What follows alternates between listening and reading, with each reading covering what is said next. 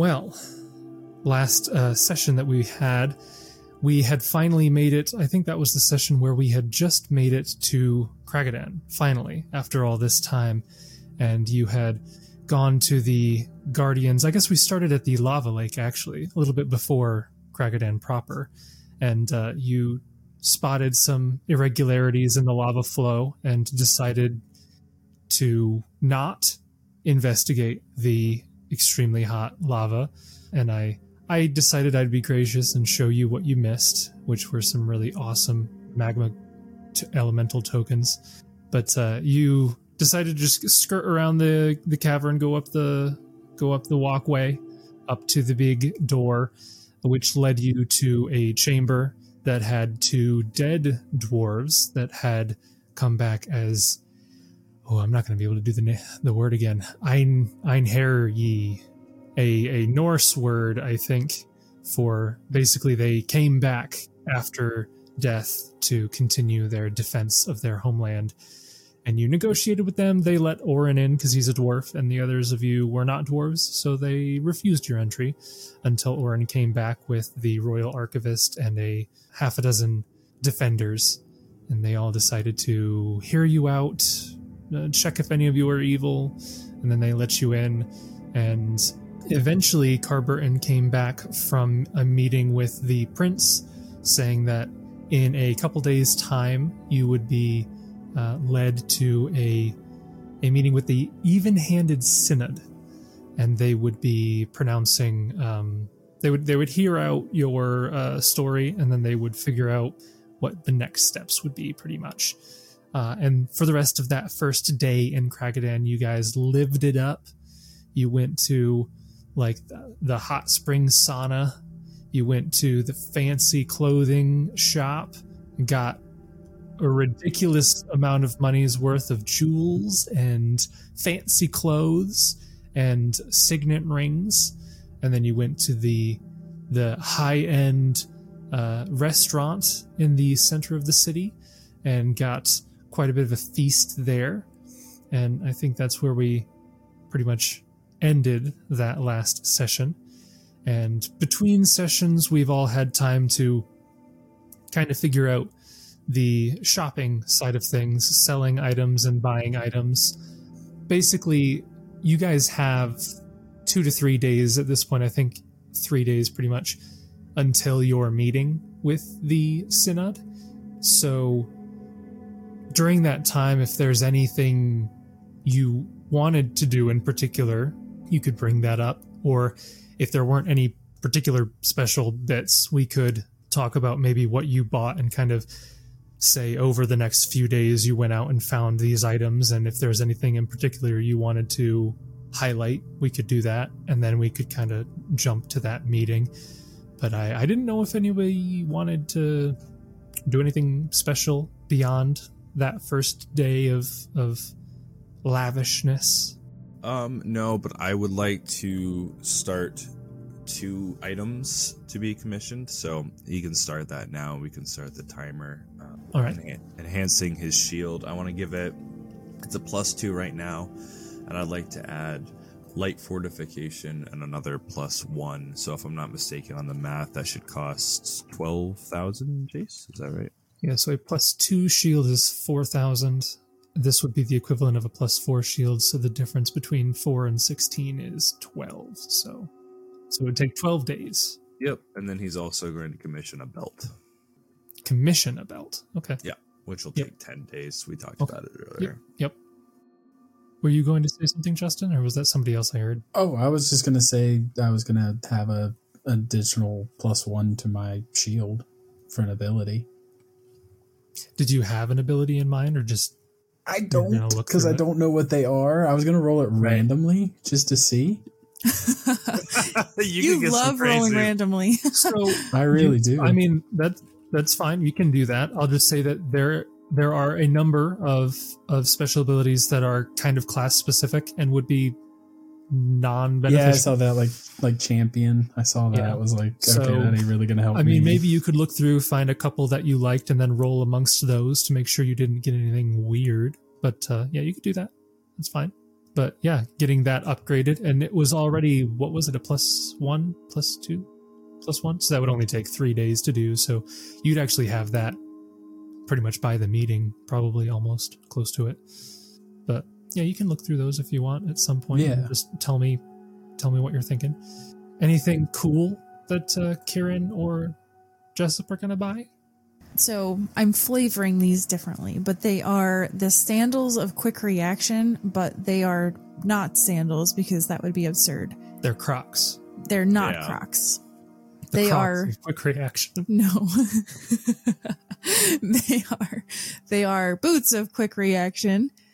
So I bought those, and I am commissioning my glaive to be improved from a plus one to a plus two. And I also am commissioning a deep red sphere ion stone. So those are my things. I also did buy an amulet of mighty fists plus one so that my natural attacks are better. And then I did get a steadfast gut stone just to have. Are you getting a full deep red sphere ion stone, or are you getting like a cracked version? Nope, the full one. Ooh, so you're going to get basically a, the belt, but slotless.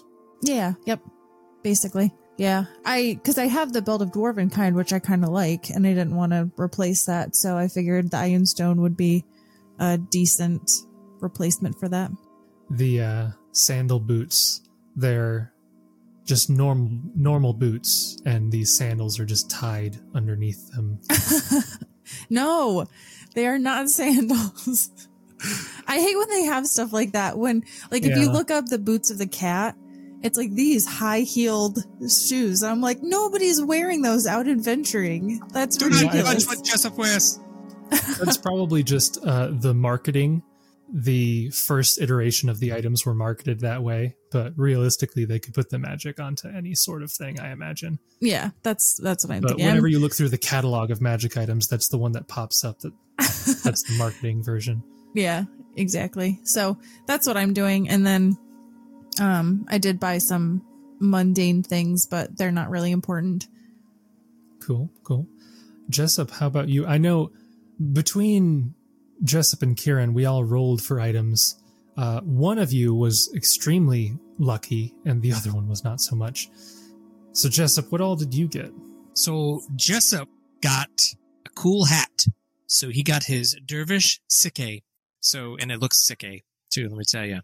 So he's got a cool hat, gives some pretty neat bonuses. So for you others there, it increases his Inspire Courage and Inspire Competence bonus by one. So as long as I have the hat on, you guys can add a plus one to those bonuses now. Uh, a couple other cool flavored things. Gives me some increase to my bardic knowledge. And then because I, I didn't have it made for me, I just bought the one that was existing. It just gives me a uh, generic bonus to engineering. Jessup also got some gloves of arcane striking. So when I do my arcane strike ability, I can add some cool bonuses to do a little AoE damage or some aiding. And I got a quiver, an efficient quiver, so it can hold more arrows because Jessup is a little tight on space here. I think th- I think that was about it. A couple other small knickknacks, but basically the sick-ay was the big one that I was hoping for. Didn't think I was going to get it. And I actually, it was in stock, surprisingly enough. So. Yeah. And I encourage everyone to look up what that hat looks like. I, I posted it on Facebook. Like, yep. It is a Turkish cap. Jessup yep. looks sweet. S I K K E. Jessup is now six inches taller with his cap on. It's like a fez, but the big version. It's like a fez. So, yeah. So, all of that shopping could be done over those days. Uh, yeah. Oh, I forgot. Also, uh, Jessup is having um, somebody commissioned to increase his short bow from a plus one to a plus two, so he has given that up. I don't know how many days that is, but he'll just do that, sure. So a plus one weapon is two thousand, a plus f- two weapon is six thousand. Six? Well, the dif- the difference in oh, the, the difference, difference between them would be six, so it would be six right. days. Yeah. Yeah. And uh, what were you saying, Justin? Oh, so the, the items that we had talked about, so the Ring of Protection, did you already roll for that?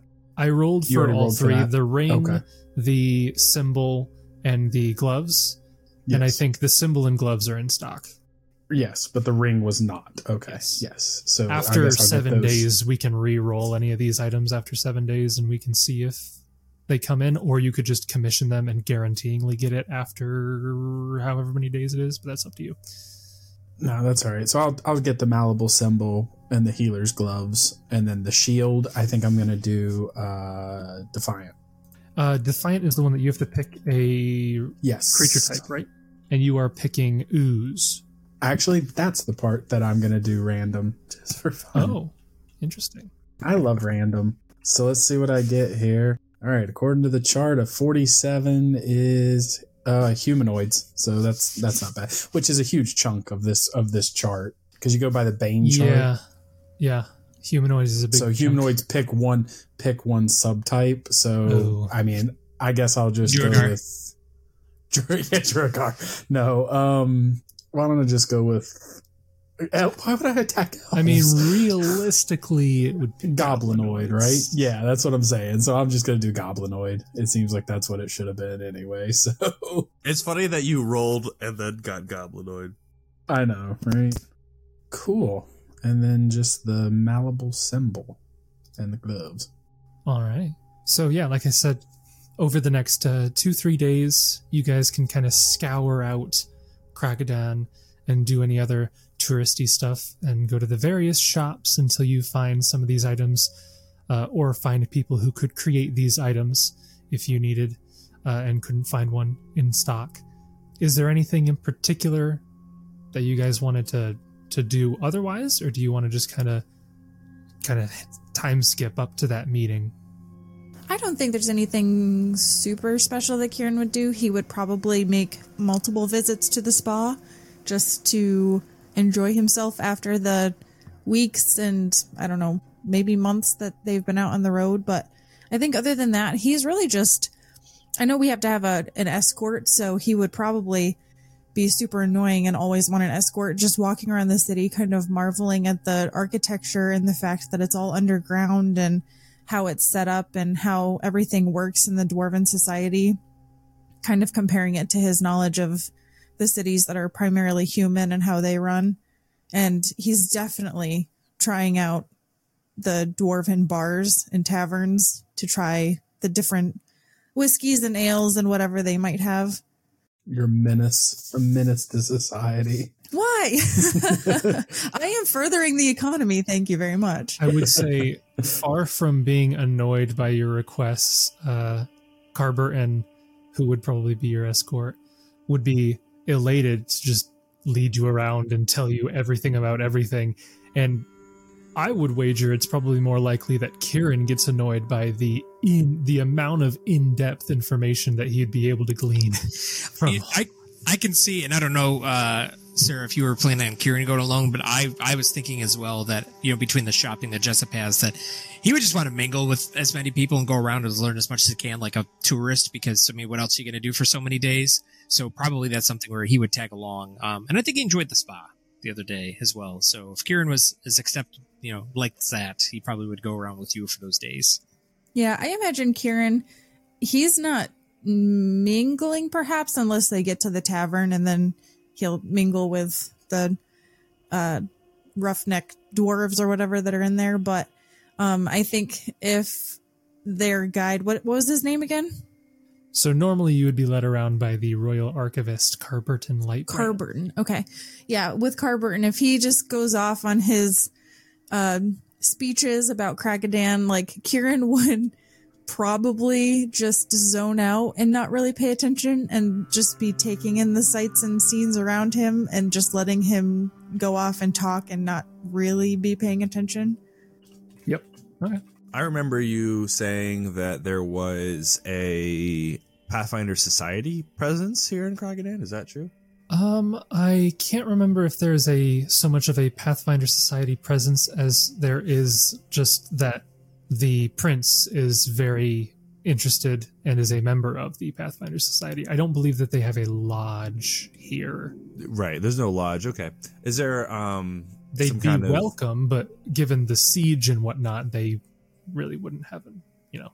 Well, that's fine. Is there uh, any, like, where does he store all of his information? Is there, like, a public library? Is there a vault of information apart from Vault Way or something like that? There would be public libraries. Depending on the information that you're looking for, you might not be able to find them there. It just depends on what you're looking for. They have a Royal Archives, but you'd need permission to get in there. Mm, yeah, if he gets permission to go there, he'd like to go there. And he's not looking for anything in particular. He's just looking for history of Kraggodan. He he has an academic interest. It's nothing with ulterior motives. Yes, yeah, so you, you could find general stuff. I would certainly hope that the Royal Archivist would be able to get permission to go into the Royal Archives. Well, he definitely could, but it, the issue is getting you guys in. Well, I mean, Kieran doesn't want to, but I'm just thinking that if there was one person that wanted to, he probably, if the Royal Archivist vouched for him, they probably would be more willing to let him go in. I'd say that you likely wouldn't be able to gain access to the Royal Archives specifically until after the meeting with the Synod. Kind of the same, like how you're not given access to the the surface of Kraggodan during the siege until the meeting. But that is definitely something that you could request during the meeting. And once once they have cleared you of any residual suspicion. If there's no nothing else uh, anybody wanted to cover, then we'll just say that those three days go by. As we said, maybe Gideon's going to some of the public libraries to see what he can find there. Uh, Kieran's touring around. Uh, you guys are all looking for those shops and whatnot. Maybe spending each day having that lavish treatment, given that you have been kind of out in the sticks for two months now in world. So eventually on that third day, you uh, wake up and you know that this is the day that you have the meeting. You get around. Everything is, you probably wear your nice uh, new fancy clothes, I imagine, to make yourselves look super professional and presentable. And uh, Carburton Light brand actually comes to where you are staying, and again, you originally were taken to Trud's stronghold, but he then got permission to move you to the Great Hammer Bastion, and that's where you've actually been staying each night, is uh, down here a little bit south. So the Great Hammer Bastion is where you've been staying. So on that day, Royal Archivist Carburton Lightbrand, he escorts you not to the traditional tribunal, which you might have imagined that you'd be taken to, but rather he takes you to a grand feasting hall inside of Great Hammer Bastion. So you don't even really leave the building. You just kind of walk down the hallway to the other side of the building to the grand feasting hall. And once inside, you see a table lavishly set with food and drink. And on the one side of this table, there are four empty chairs. And on the other side, once Carburton takes his seat, there are four impeccably dressed dwarves, two male, two female. There are several guards that line the outer walls of this grand feasting hall, and they stand sentinel over the proceedings. After you guys get situated uh, at the table, sitting side by side on the one side of the table, the dwarf at the far right side stands and speaks. Greetings and welcome to our Sky Citadel of Kraggodan. Though your visit comes at a suspicious time and from a suspicious point of entry, we dwarves aren't ones to skimp on hospitality. I hope your stay has been pleasant thus far. I uh, apologize for the restrictions we had to place on you. I hope you understand our reasoning.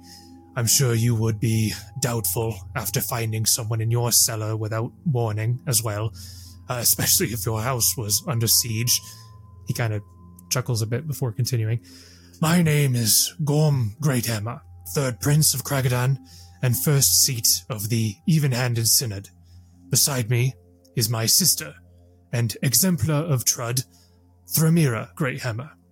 With us also is the overseer of Kraggodan's trade and clan relations, Lady Hikal Balatum, and, of course, you are familiar with Royal Archivist Carburton Lightbrand. He sits back down before continuing. Now, it seems you have quite the tale to tell us of your arrival here at our home, and I, for one, am eager to hear it.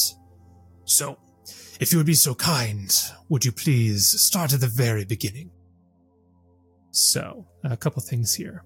First up, I'll allow either the party as a whole or each of you individually to roll a knowledge local, knowledge religion, or knowledge nobility check to identify the members of the Even-Handed Synod that sit before you.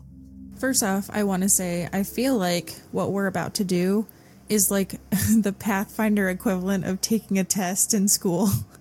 It's like the G M's like, all right, how much do you remember of the last three books that we played? All right. So you said nobility, local, or religion? Yes. All right. I will roll a knowledge of nobility and get a twenty-seven. I rolled a knowledge religion and got a twenty-six. Got a knowledge religion. Got a twelve. I will do a local, I guess. Oh, crap baskets. Oh, knowledge no. religion. Oh, my suitcase covered my eyes. I can't see. Amazing. Amazing. So, with those rolls of twenty-seven, twenty-six, uh, the sixteen is enough to give you information. You probably already knew most of this about the Royal Archivist, but the nobility gets you more on uh, Prince Gorm, and uh, the religion gets you more on Exemplar Thramira, and uh, you learn a little bit about Lady Hikal. So, again, Royal Archivist Carburton Light brand. Uh, he is, in gamey terms, a lawful neutral wizard ten. Uh, you know that he was recently appointed to his position only three years ago. Uh, and again, he mentioned how his father had sort of disappeared and left him to get to his position without the standard procedure. He is responsible for maintaining the vast troves of lore available in the Sky Citadel's Royal Archives and in Vault Way. He has a particular affinity for the history of surface-dwelling nations due to the fact that he uh, lacked the opportunity to travel the surface like most royal archivists before him. Uh, Prince Gorm Greathammer, you've, over your time in the city, probably talking to just random uh, passersby or uh, shop merchants, you know that he is a neutral Bard seven Pathfinder Chronicler two. He is the third child of Kraggodan's king and a member of the Pathfinder Society. After his father's self-exile, Gorm compromised and took a seat on the Even-Handed Synod rather than take the mantle of king for himself. He craves the thrill of adventure and exploration more than anything, but understands the duties that come with his lineage. Exemplar Thramira Greathammer, you know that she is a lawful good paladin of Trud eleven, so... She is uh, the most martially capable of the four here. She is the highest-ranking member of the Church of Trud and the second child of Kraggodan's king. Her position as Exemplar prevents her from taking on a leadership role beyond her position on the Even-Handed Synod. She is analytical and even-tempered. She is also a strategist whose primary challenge is keeping the militaristic elements of her faith stable and focused during the siege. She was also one of the few members of the Even-Handed Synod to not immediately demand Molthune blood for the intrusion into the vaults, much to the amazement of others. And finally, uh, Lady Hikal Balatum. She is a lawful neutral aristocrat ten, so very much not... Uh, m- Not martially focused by any means. She is the most junior of the present members of the Even-Handed Synod, uh, though she commands immense power in the Sky Citadel. She maintains various commerce and trade agreements between clans of Kraggodan. Uh, she also presides over trade agreements between um, external powers, such as Kraggodan's exports to Druma, Nirmathas, and formerly Molthune. And uh, rumor has it that she has been especially interested in proving Molthune innocent of the trespass, as she is eager to see the siege end and full trade return to Kraggodan. So that's kind of the general understanding that you have of these four particular members of the Even-Handed Synod that you are faced with. Now, as for what Prince Gorm had said, he asked to start at the very beginning. Basically, how this hearing is going to work is that you are not necessarily expected to defend your arrival at Kraggodan. Instead, the Even-Handed Synod wants to hear an entire recounting of your journey up to now.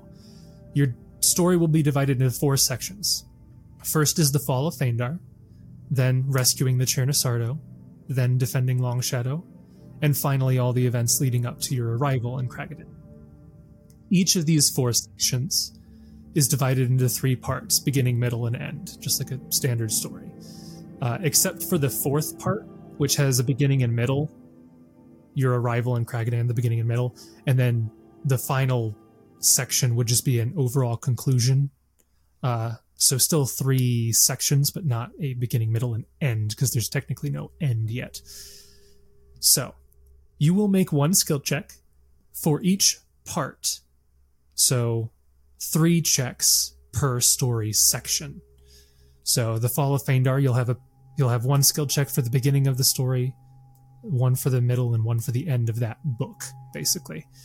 Uh, you can use any of the following skills, but each skill can only be used once per section. So you could roll an appraise check if you present some trophy from your tale to corro- corroborate your uh, story. You could do a bluff. You could do a diplomacy and intimidate. You could use a knowledge check as applicable, a profession check as applicable, like a like a profession soldier for defending Long Shadow would work. You could do a perform as applicable, a sense motive, or a spellcraft by presenting an acquired magic item. Uh, technically, you can also roll handle animal, but none of you have animal companions, so I o- omitted that one. But yeah, there are nine different skills that you can choose to roll, but only one per section. So you'll have to choose three of those nine. Each of you will take charge of recounting one section of the story. The Even-Handed Synod wants to hear from all of you. So each of you will have to decide which section you will be in charge of recounting. The rest of you can attempt to aid, to enhance the details when not recounting your own section, though. Well-described sections may gain some additional bonuses. And just so you are aware, if you speak Dwarven, you gain a plus one, uh, sorry, plus two bonus to all of your checks. Yay! So, so three of if us you are Dwarven. Right. Great. shouldn't, they just, shouldn't they just believe me? Kieran takes off his pants and hands the belt over to Gideon during his section of the story. Why do I have to take off my pants to hand over the belt? shh, shh, shh. Don't, wait. Kieran, this is how things work with a thirty-six bluff. So um, I have a set D C for each section that all of your checks will be up against. I won't tell you which sections are harder than others, but I will say just some of the sections are harder than others. So again, there are four sections, and each of you will be uh, in charge of one. So how do you think you're going to go about this? I will say Orin should take the first section. Yeah. Obviously. He's the only yeah. one that encountered those events firsthand. It potentially makes sense for maybe uh, Jessup to take on uh, the second section there, talking all about the Rangers being a Ranger. Yeah, that's what I was thinking. Yeah, and then I think either Gideon or Kieran would make sense for the defense of Long Shadow because they both have soldier backgrounds. So I think I'm fine. To Gideon it. tried to snipe that yeah, one. Yeah, I tried to snipe it. I, okay, I think I think Gideon would like to handle the siege because that's what he was most involved with. I mean, and I think that, you know, Kieran, you had started us off really with the uh, trying to do the um, diplomatizing with Qual there, leading up, and then you're successfully giving uh, giving us the. Um, Dark Vision. So without you, we would not be here. Many, many times. Fair many enough. times this book. You would also not be here without us many, many times. But uh, the siege, you said, is the third part. So the fourth yes. part is the Darklands? Yes, the fourth part would be everything after the siege leading up to your entry to Kraggodan, and then just an overall conclusion. I leave that to Kieran also because he's been here the longest, short, like as far as with the current group. I think maybe Jessup was not even here as long. Uh, yeah, Kieran is the most veteran by probably maybe a couple weeks compared to Jessup. So, all right, if everybody is okay with that lineup, we can go into this. So again, Prince Gorm, he asks to start from the very beginning. So, are we allowed to use our campaign notes? This is all off the cuff.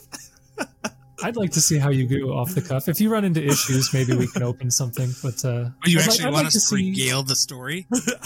Yeah, do you, do your best to, in character, how your character perceived those events, just what you saw happen, and uh, you can try to play it up and exaggerate things if you want. That's why there's stuff like bluff there, if you wanted to kind of kind of exaggerate some of the things. It was thousands upon thousands rather than hundreds upon hundreds of enemies type of thing. So just you know, go how you think your character would remember those events. So section one is Trail of the Hunted. That is the title of book one. This section encompasses the events from the doomed defense of Feindar, the retreat into the Fangwood, the taking of Mist Home, and the final battle against Camp Redjaw, the defeat of Sergeant Scarvinius, and, of course, the death of Volus. So, go ahead, Orin, and uh, begin this tale. In my head, I hear like a typewriter's noise. Right? Trail um, of the Hunted. Oh, I guess I'll take the start here. Uh, you know, we we kind of started... The, the tale really starts in the town of... The small town of Feindar. Uh, we were... there for a, a small festival uh, that they have every year, and there were several people in attendance. Uh, there was uh, a druid, uh, a mercenary captain, uh, m- myself, and uh, we also had a, uh, a, bar- a barbarian woman, uh, you know, that were all in attendance. Uh, we had we had done several activities throughout the day at the festival, and Uh, we were enjoying a, a pint at the local tavern when all of a sudden a ballista bolt uh, crashed in through the door. Uh, charging outside, we saw that there was a giant stone tower uh, that had materialized seemingly out of nowhere, and hobgoblins were pouring from it, attacking the townspeople and raiding all the various houses and homes and shops throughout the town. We uh, tried to rally a defense, but uh, didn't didn't go quite well. Uh, we we uh, we managed to rescue a, a few dozen survivors uh, from the town, and we we fled into uh, into uh, into the woods there. Um, unfortunately, one of the companions from that day, the mercenary captain, uh, he he stayed behind. We we had tried to blow a bridge that leads into Feindar to try and buy ourselves more time to escape into the Fangwood. Uh, but we, we failed, unfortunately, to, to destroy the bridge. So he stayed behind to, to buy everybody more time.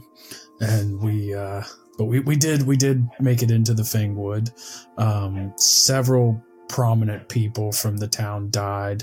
Uh, Fa- Father Nolan, for instance, which is Jessup's Uh, uh, father, um, you know, he, he passed away, unfortunately, um, you know, but, but we managed to make it out with Auburn the Green, uh, who, who had spent some time with us in the Fangwood and at Mist Home. Um, getting a little ahead of myself, but we, we escaped from, from Feindar into the Fangwood. Uh, we spent several days, uh, trying to come up with a plan of where we could rally ourselves and, and really find safe positions for the, the town folk. Uh, we we tried going to the small village of, uh, I believe it's Gristledown, I, I think was the name of it. Um, we, we tried to go down uh, to, to Gristledown, uh, but it, it had also been been devastated and destroyed. Um, we we also tried going to a, a few different rangers locations, like a redoubt, um, a small hunting cabin. Uh, at each of those places, we, we failed to really find a safe haven for the townsfolk. Uh, eventually, we did come across a small cave dwelling uh, that was uh, full of troglodytes. Uh, we, we really didn't know. I'll, I'll be honest here. We did not try and negotiate with the troglodytes, but In in retrospect, it seemed like the uh, Iron Fang Legion was trying to diplomatize with with them anyway. So I don't know how how well that would have went anyway. Uh, after clearing out the tunnels of the troglodytes and killing their, uh, I believe I believe she was a stone mother. I think I think that's what she was called. We uh, we managed to. We managed to secure the cave and uh, set up a small base there in the cave that seemed to be safe from the Iron Fang Legion. Uh, unfortunately, the Legion was scouring the woods, trying to locate the survivors of Feindar. Um, in doing so, we did find several different uh, groups, including... Uh, you know, a, a few other survivors that we brought back. Um, we ended up naming the cave uh, Mist Home, um, and we're using it as a base of operations. Uh, but like I said, the uh, the the goblins, hobgoblins, were everywhere. Uh, the barbarian that was with us, uh, you know, we went to a a gravesite. Uh, we were beset by a war priest there and several undead hobgoblins. Uh, we went to um, we went to uh, several places throughout the Fangwood, and, and it seemed like everywhere we turned around there were there were hobgoblins waiting for us. Um, eventually, we uh, we did make our way to a hobgoblin uh, base called Camp Redjaw, I think was the name of it, where there seemed to be a commander. Uh, I, I I will reiterate that we did we did try going back to Feindar after the fact. Um, it, it did not go well. Um, when we got there, Uh, we could see that they were uh, basically enslaving and murdering all of the uh, surviving members of Feindar, the surviving citizens of Feindar, uh, and we were grossly outnumbered uh, by the hundreds, and the stone tower was still there. There was nothing we could do to, to liberate the city, or uh, the town, rather. But getting back to the, the camp that we found, uh, there was seemed to be a hobgoblin leader named Scarvinius, who uh, was leading the hobgoblins, and uh, we tried to lure him out of his camp that he had there, uh, unsuccessfully. We, we did manage to get some of the troops that were there because we were grossly outnumbered. Um, we did manage to get a few of them out to lessen the numbers, but in the end, we uh, we did have to engage him out in the open, and unfortunately the druid that we had with us uh, had an animal companion that had been with us from the start named Volus. Uh, he was a bear, and uh, you know, unfortunately Scarvinius managed to murder uh, the bear Volus, uh, but we did we did successfully end up taking out uh, him and the, the camp camp there. All right, so now what I would like you to do, you summed up all three of those sections, all three of those parts of that section there. It's hard uh, to remember a lot of that stuff for sure. You, you did really well. I was like, ago, yeah. oh, I'm I missed that part. I'm glad he mentioned that. I mean, that. There's others I didn't mention, like fighting the mites and fighting yeah. the, the the big wolf and stuff like that. I didn't mention all that because it didn't really seem pertinent, but yeah, or the centaur. Right. Yeah. So, um, what I'll say here is, uh. So just so you're all aware, any like minor details that you forget, we're going to like hand wave and like say, because again, this is over a conversation. You're all eating here. You're all at a feast. So there's a, there's back and forth here that would be going on. Uh, and this whole meeting would probably take maybe two or so hours, depending on how much detail they would ask questions about. But so we're just going to roll checks to kind of hand wave some of the back and forth there, and then I'll I'll I'll re I'll explain how the synod reacts to your telling. So, Justin, you'll have three checks. Uh, again, you can choose three out of these nine. You can only make one at a time, but you can roll uh, one per per part. So, appraise if you have any sort of trophy from a particular part with you. Uh, bluff, diplomacy, intimidate, an applicable knowledge, an applicable profession, an applicable perform, a sense motive, or a spellcraft if you have a magic item from from one of those parts. Okay. Would any of us have, for instance, I, I know there was the, I mentioned that they were trying to diplomatize with the uh, troglodytes. Do we, does the current party have the missive that was sent to the troglodytes? Like, there was, like, a letter or whatever, right, that went to the troglodytes that was like, right. Hey, guys, we want to be friends. Do we have that letter on us? Yeah, if you look at the handouts, I think you are referring to handout one point two, Salutations, Children of Stone. Yes. Yes, so do we have that? There it is, yeah. Do we have that with us? My guess is of the people that would have it, um, you're among them and the rest are gone. Well, Karen, Karen might, because Karen was at Mist Home. So, yeah, so the person who originally had the handy haversack was Nayari, but mm-hmm. I think she left all of the pertinent stuff behind when she departed. Yes. And since then, Kieran has been tracking things. So if I imagine Kieran probably has any relevant stuff, unless there unless there was an event that I'm missing that would uh, explain not having those. Not having it, right. Okay, so could I present that and then make a check? Sure, if you wanted to present that as a, an appraise, yeah. That's that. It's not a trophy, but I would say that it's evidence. So, so I can make an appraise check with that? I would say since it's a written source, I'd let you do appraise, or you could even do linguistics if you wanted to, because it's like a it's a missive, so either of those. Weirdly, my appraise is one higher than my linguistics. A twenty. I will say that for the part of this story relevant to Mist Home, Karen, you could aid. Uh, Jessup wasn't... Jessup probably was at Mist Home, but very briefly. Right. So I think I'd only really allow Kieran to attempt to aid on the Mist Home section. Yeah, because Kieran was like right after the party yeah. split up. So yeah, conveniently so. Conveniently so. Oddly so. So. So I could roll an appraise to try to aid. Yes, for okay. the the part relevant to Mist Home. Yep. And we cannot take ten on these. No, you can't take ten on on on aid another. Or, okay, yeah. Here we go. A twenty-two, okay. So I do aid. So with that, that brings Orin's check to a twenty-two, but he speaks Dwarven, so that would make it a twenty-four, along with any relevant uh, For the information. Record, yes? Kieran would also speak in Dwarven with his belt, just to add a little oomph. Okay. Gideon has no idea what conversation we're having for this entire session. Um, so that is that is a success. So you have two more checks. So again, so that was that was the Mist Home check. Uh, and you still have two more that you can make out of the remaining options. I would say maybe... Can I do like a knowledge history for the check on Feindar?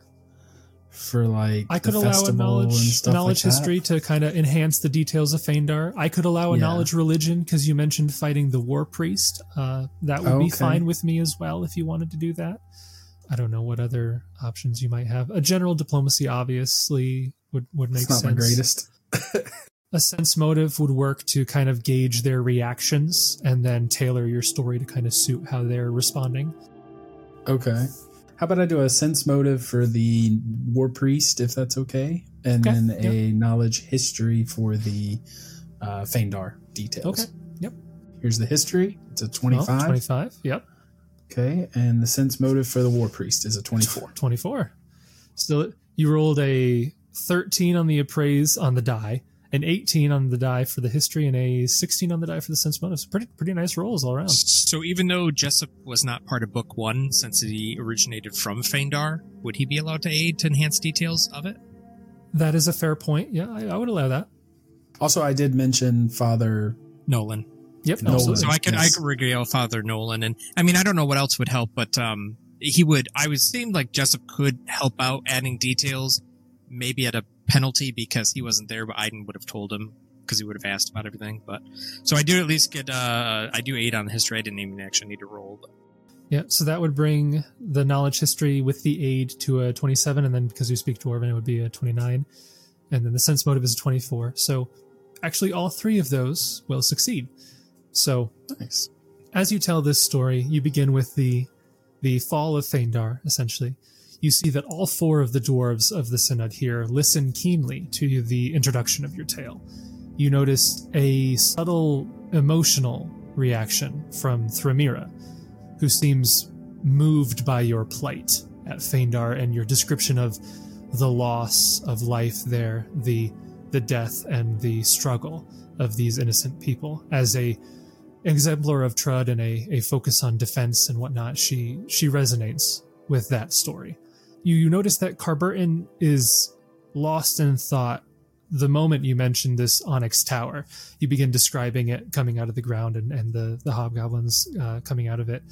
And you can see that it's it's like he's searching his mind, trying to f- match up your description with his knowledge of artifacts and items, trying to figure out precisely what might have caused this effect.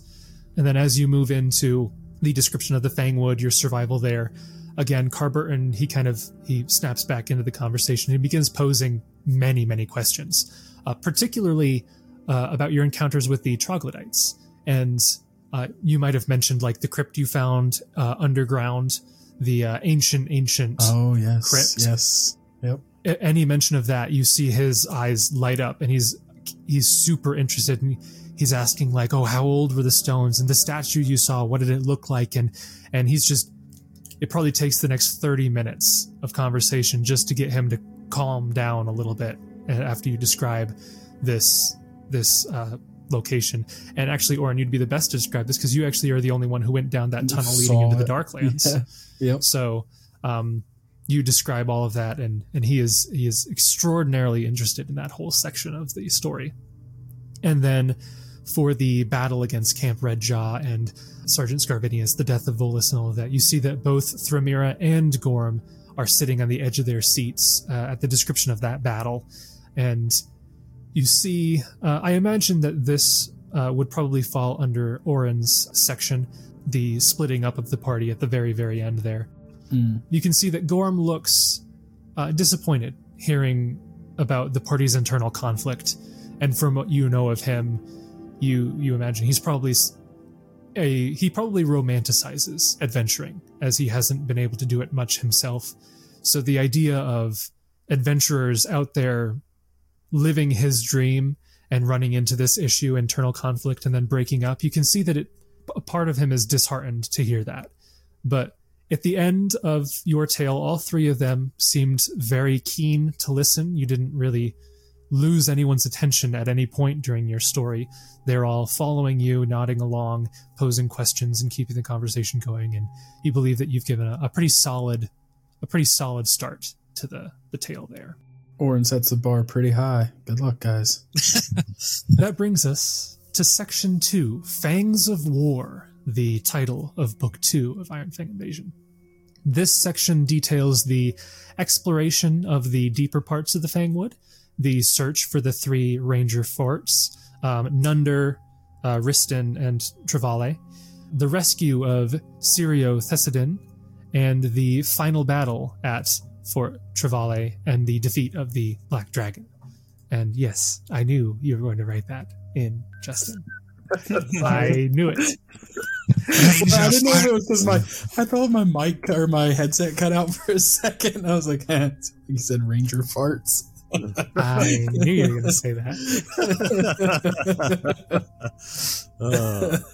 So yeah, that is what this section will be will be going into. And did we we decided uh, Jessup would be part two? Yes, I believe so. Okay. Yeah. So Jessup, go ahead and recount the story of book two. Essentially, again, you have the beginning, middle, and end there, and uh, afterwards we will decide what your checks look like. So, um. Jessup would start with, I, get, I won't go into too much detail or in character of it, but just reference him being a ranger, you know, his son, and then traveling uh, from Long Shadow to going to visit his old fort, uh, Fort Wriston, to try to get him recruited into the Rangers, not really knowing much about what had happened with uh, Feindar and the, the Iron Fang Legion. But, um, you know, as I was traveling through, trying to reach my old fort, there I was. Me and a couple other rangers that I had met on the way were ambushed by hobgoblins. We were beaten badly, they were slain, and I was left for dead. They believed I was dead, but uh, I played, played possum for longer than I can remember. I was getting weak, on the verge of just dying. And then suddenly I heard some battling, and there I awoke to see. And he looks over at uh, Kieran, he goes, Kieran, who's been with me the longest, uh, Frampton, a very shady rogue, and then what turned out to be my nephew, Aiden, from, from Feindar. We dispatched the hobgoblins, and uh, we kind of chatted about where we came from, and then that's when I realized what had happened to Feindar, my home, and my father.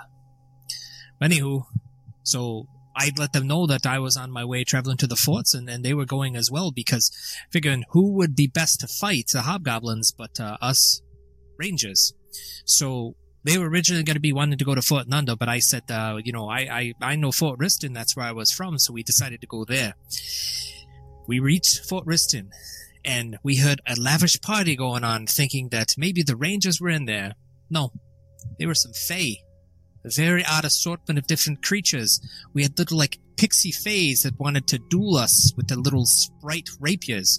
We had some satyrs that played these maddening songs of fear. We had these redcaps, these drunken hairy buggers all over the place. No Rangers to be found except for our good friend, Sirio? Sirio. There. Yeah. So good I remember his name, obviously. There he was, all one leg of him. He was eaten off by a dragon that attacked the fort. We were able to rescue him, and we left Fort Wriston, unfortunately, in the hands of the Fae, because there was not much that we could do, outnumbered at least a hundred to one. So we decided then to go to Fort Nunder to see if we can find any Rangers that maybe had made their way there. So we reached Fort Nunder, only to be ambushed by these disease-ridden hounds. They attacked us with their festering bites and putridus breath, but we were able to fell them, in addition to, ironically enough, gambling with some trolls and having to fight them. And then there was another troll that wielded spells and wands and crazy thing. We ended up defeating them to go into the vault of Fort Nunder, made by the old Rangers from the day that had slain some dragons that were in the Feindar. We were able to recover, after a long-fought battle, some artifacts of power, some being some dragonbane arrows, which we thought may come in handy, knowing that there was a dragon loose somewhere in the Feindar. So we were able to equip ourselves, but again, alas, no Rangers. So we decided to make our final walk to Fort Travale to see if we could find Rangers there. We did, but not before we were ambushed and attacked by a bunch of hobgoblins that had taken over the fort. Uh, unfortunately, we were outnumbered and outmatched, so we tried our best, um, but had to make a tactful retreat. Um, at that point, we decided to go back to Mist Home, see if we could get ourselves bolstered back up, healed, and uh, collect our thoughts to go back in for a more strategic entrance. So at that point, we returned back to Travale. We were able to dispatch the other hobgoblins, and sure enough, we were able to find some of the Rangers. They were unfortunately uh, famished, um, completely deprived of food, and I think that they were being starved, basically, to be broken, uh, whether to divulge information or just the fact that they wanted to break some of the strongest Rangers, you know, in the forest. But we were able to successfully liberate them, but not before we had to go atop of the fort itself to fight a massive black dragon. So we ascended and fought this maddening dragon. Must have been just completely absorbed by the blight, uh, just maddening, jaws broken, just kind of mutilated type of creature that's blasting acid all over. There was other little dragons. He was casting just illusion spells. It was a hard-fought battle. My nephew fell, but not before he was able to strike true and help bring down the dragon. And that's kind of all that had happened. We liberated the forts, got the Rangers kind of back on their feet, but completely just a shell of what we unfortunately once were. But that's kind of where I will end. This grub is looking fantastic, and I want to get back to it. All right. So you relay all of that information to the Synod, and you can make three checks. What were the check choices again? Sorry. So you can do appraise if you have any physical evidence, a bluff, a diplomacy, an intimidate, an applicable knowledge, an applicable profession, an applicable perform, a sense motive, or a spellcraft if you have an acquired magic item. Um, I would say that for your purposes, you could do your perform and you could do your diplomacy, because that's kind of what your class feature is supposed to do. So if you have ranks separate in either of those, you could do both. So, um, so, and then how do I break it up? Just however I want to tell you about. Yeah, you just choose, choose how you'd like to roll your checks for those three parts, and uh, we'll roll them. So my appraise is not fantastic, but can I do any knowledge? Any, any applicable knowledge, yeah. So I believe I will do a knowledge arcana for the last part when we're Fort Travale. Um, not that it will help, but I will ask Kieran to let me show off a uh, one of the black dragon scales that he uses for his acid breath um, to work. Be able to explain about Ibzariak the dragon, um, not that's part of it, but referencing, you know, the blight and what we encountered there.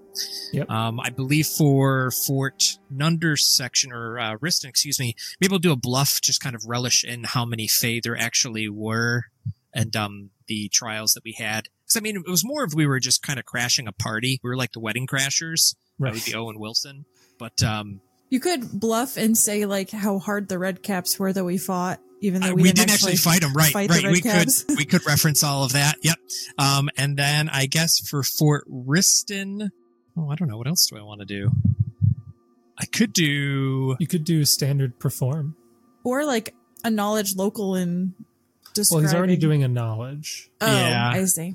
But you could do like a perform oratory, just as telling the story really well, basically. You know, what I'll do is uh, I'll swap that up. So let me do a knowledge. I'm actually going to do a knowledge engineering for Fort uh, Nunder to talk about all the elaborate traps that we had set up for the vault. And then okay. I'll just switch to a basic oratory, just kind of because I feel like it's encompassing the blight, the dragon, and all that together. I'll just kind of blend it into one simpler right. role. And I would say, in terms of aiding another, I don't think anyone except Kieran would have been present Correct. to attempt that. So, Kieran, you can aid on any of these. So I'm doing bluff, knowledge engineering, and then just a straight oratory. Um, I don't know. You could just call it diplomacy if we want. I can aid on bluff because I don't have perform oratory or... Well, perform's not trained only, so you can still attempt to hit a ten. Yeah, I could try. Can I, you aid on more than one check? Yeah, you can aid on any of them. But I could do it as a uh, just a diplomacy check, correct, Jason, and just have her aid on diplomacy, and then I would just roll as an oratory. Yeah, because as a bard, your perform counts as a bunch of things, so we could have her, like, it could be a diplomacy instead of a perform in all technicalities. Yeah, I, I'm going to roll oratory, but it's just going to be a diplomacy check sir, okay. for the last one. Okay. So you could roll diplomacy to aid on that one. Um, the knowledge engineering, if you have that, you could try it, uh, and the I think the other one was bluff. You could, again, that's not trained only. You could attempt that too. Okay. Um, so let me just look up something real quick. And this is obviously um, talking in uh, Dwarven, because I do have that. All right. Yep. Noted. Okay. Mine, my two checks are going to be a plus two higher because of my Belt of Dwarvenkind, because I'm right. trying yep. to deal with dwarves. Okay. Oh, I'm sorry. Plus four. Competence to this. Okay. So my bluff is a ten plus four, fourteen. Okay, yeah, so it does aid. Yeah. Yeah. So, and then my diplomacy is a twenty-two plus four, twenty-six. Fantastic. So both of those will aid. And then, so I will start with my bluff. So this will be at a plus four, adding in yep. the speaking dwarven, dwarven speaking and, the and oh, with yep. the aid. Nice. So that is a thirty-six. Yeah. And then I will roll for knowledge engineering. Now, Jason, can I be a dirtbag and do my uh, lore? My your at twenty? L- your lore? The bard lore. The uh, master, lore master, sorry. I guess technically, yeah. So I will take a twenty on that, so that will be a thirty-four. Bards, dude. Put them in a social environment. Um, well, actually, I'm like- sorry, plus... plus two, so it's actually, that also is a thirty-six. So it's a thirty-six for bluff, thirty-six for my...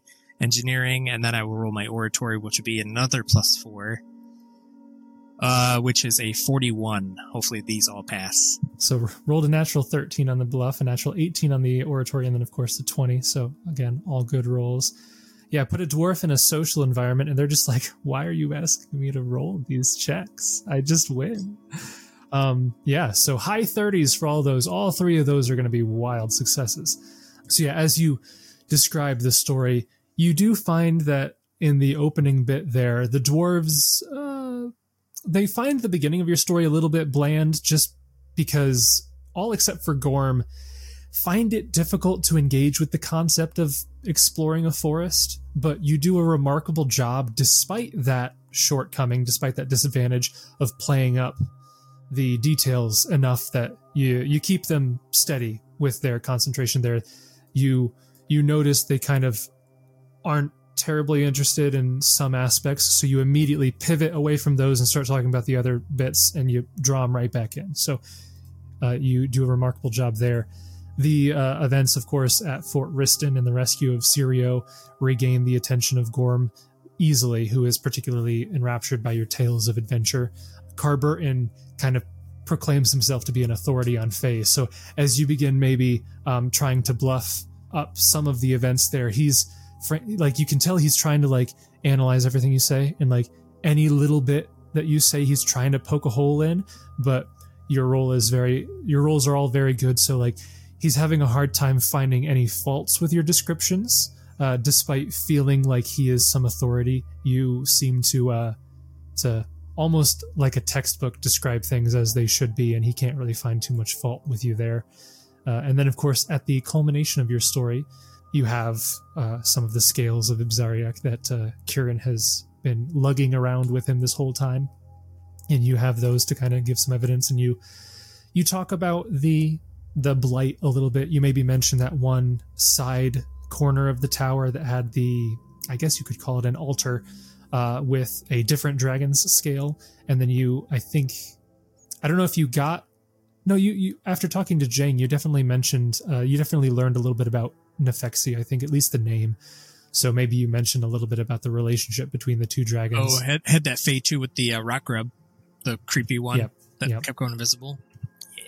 So Carburton takes the sample scales and he looks at them. And as you're talking about the blight, he kind of nods and he verifies pretty much everything that you just said to the Synod. And uh, you think that you did a, a very good job maintaining the story there, and they don't find any real faults in or, or lose attention in uh, your story at all there. So good job for section two. We're we're doing well. We're uh, we're we're doing steady. We'll see if section three can handle it. I, I'm gonna at the end. I will ask the court to be like, now, I very much appreciate all that you're doing for us, but our poor friend here, and I'm speaking in Dwarven, he doesn't really have the, what do I say, elegant tongue of the dwarves. If I may, could I allow him to speak in your tongue? That way it might relay the story better. Gorm kind of looks over to, to Carburton and to Thramira, and he says, as long as they are able to verify the spell that you are casting, I don't see any issue with it. So he looks at his buddy Carburton. I'm going to be casting tongues, if I may. He nods, and he just kind of looks at you, and he's waiting for you to begin the motions to make sure that that is indeed the spell. Bluff, I'm going to use lightning bolt, huh? So I look at Gideon. All right, I'm going to help you out here, buddy. And uh, I will cast tongues on Gideon for Dwarven. Okay, awesome. And this whole time, since he was excluded from the conversation, I'm assuming it was made known to Gideon what was happening? Absolutely not.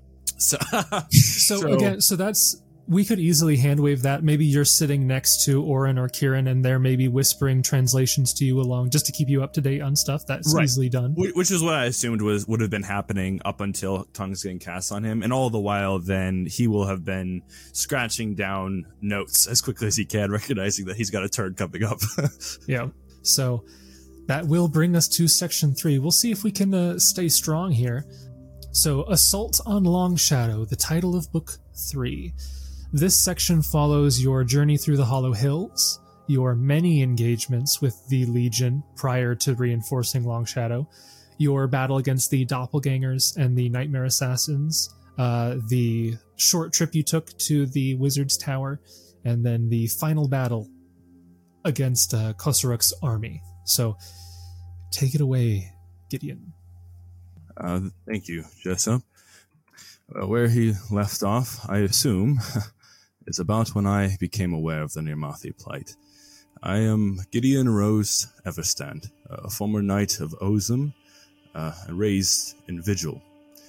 It was there that Sir Dark, uh, an honored member of the Knights of Ozum, reported these events to us. The news happened to coincide with a personal conversion of faith that I was having to the Everbloom Milani, and so I interpreted the timing as a divine signal. I accepted Nirmathas as my divine charter for protection and pledged my shield to their cause.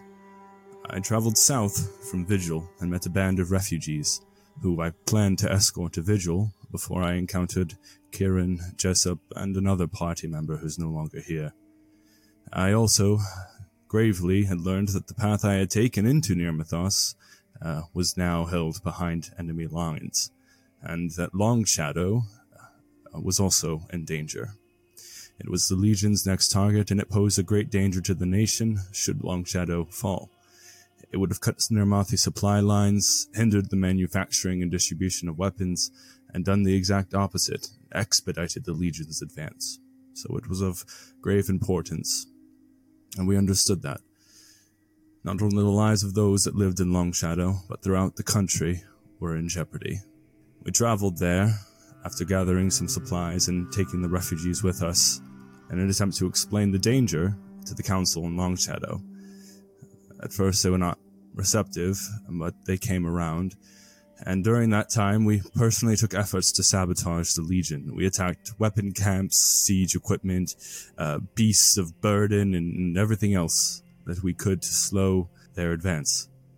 But unfortunately, our attempts to sabotage were not met alone. We encountered these magical creatures, sort of night stalkers, that could take on the appearance of anyone else and inflict night terrors. We couldn't even trust the faces in front of us. But as fate would have it, and perhaps through divine intervention, we, we made it through that time. The, the night terrors, the night stalkers, they, they infiltrated the council, and they had made gaining the cooperation of the council and townsfolk difficult, but we found them, suppressed them, and, and snuffed them out, thankfully. And during that time, we gained... Uh, and added the important and valuable members to our cause, uh, a wizard uh, of great strength, local leaders, and many everyday folk who, who volunteered um, in any way that they could. Now, I personally trained a fast militia, of whom I am very proud of their service and the sacrifice. And well, after days of preparation, the Legion emerged beyond the horizon and prepared to lay siege. Before the battle, they attempted parley to demand and negotiate the conditions of our surrender. But the people of Nirmathas are strong and would not cave. I have learned this. A true Nirmathi would never betray their way of life. And so we held. The battle ensued, and Long Shadow held. All right. So go ahead and uh, what three checks would you like to make? Uh, for this part of the story... Jessup was there and Kieran was there, so both of you could aid on any of those. Um, yeah, so I would like, uh, I can do a flat diplomacy pretty okay. I'm comfortable with that. All right. A twenty, a thirty-one, because of, I'm speaking Dwarven now. Or tongues only lets me understand, I can't remember. No, you speak Dwarven. Uh, yeah, I think it lets you speak it as well. It, yeah, it's unlike, um, yeah, you can, but you can only do one at a time. Yeah. Okay. So, uh, Jessup would uh, auto aid. All right. Yeah, I can aid with a eighteen. Okay. So that would bring it to a thirty-five. Okay, there's one check. I think, honestly, Gideon, you would have gotten an additional circumstance bonus if you talked about the time that you were picking berries naked. I omitted that part. Oh, Jessup probably chimed in and let everybody know, don't worry. Oh, amazing. If uh, if anyone were to ask a follow-up, I'd advocate that he could roll religion to just vet and explain the tenets of Milani and that uh, the strength of his conviction, if that corroborates the story or explains anything, I'd accept that.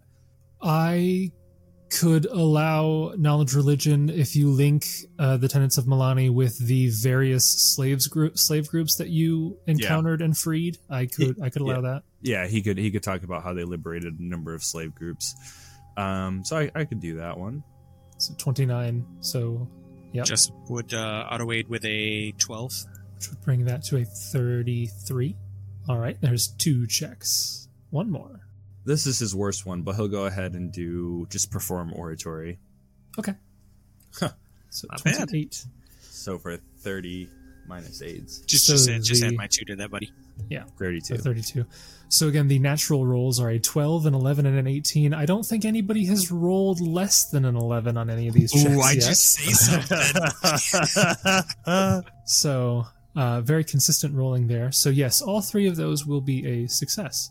So, as you describe your rescue and unification of several several groups of freed slaves, you see that Lady Hikal stirs a bit uh, at the thought of communities rebuilding from disaster, potential markets that open up, and she kind of cringes at the the mention of all the devastation of the area, as you begin to go into the further exploration of the Hollow Hills. Again, that once that appeals to Gorm's sense of adventure, and he is eager to hear of lands that are so close to his own.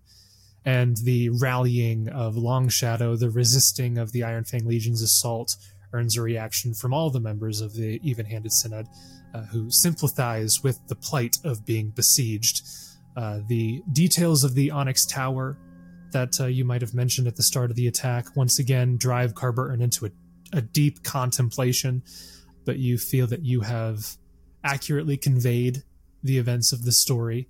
And again, the dwarves are all nodding in agreement, and they, they seem to be following you uh, with with utmost attention to what you say. Some details that he would highlight, though, too, are the of how quickly the Legion was able to make their campaign advances through regions that would have normally taken longer to travel, and just to say how difficult that was and how it left him trapped in Nirmathas, essentially, at the one point.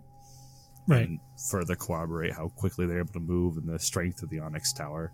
Yep. So that brings us to section four here. Um, so we're going to break this up a little bit. So, Kieran, you will be telling the beginning and middle, and then there will be a response, and then you'll be able to tell the conclusion. So we'll do two checks at first. We're going to break it up a little bit. But section four, Siege of Stone, the current book of Ironfang that we are in.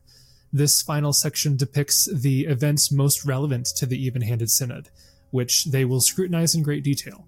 Your battles in the Valley of Aloy, uh, and in the Morlock Warrens, the fight with Xanathara's Simulacrum, and the notes that you found uh, detailing the journey through the Darklands Highway, the Long Walk, um, and then, of course, your brief time in what uh, you would have later learned is called Kraggodan's Furnace, the Lake of Lava down there.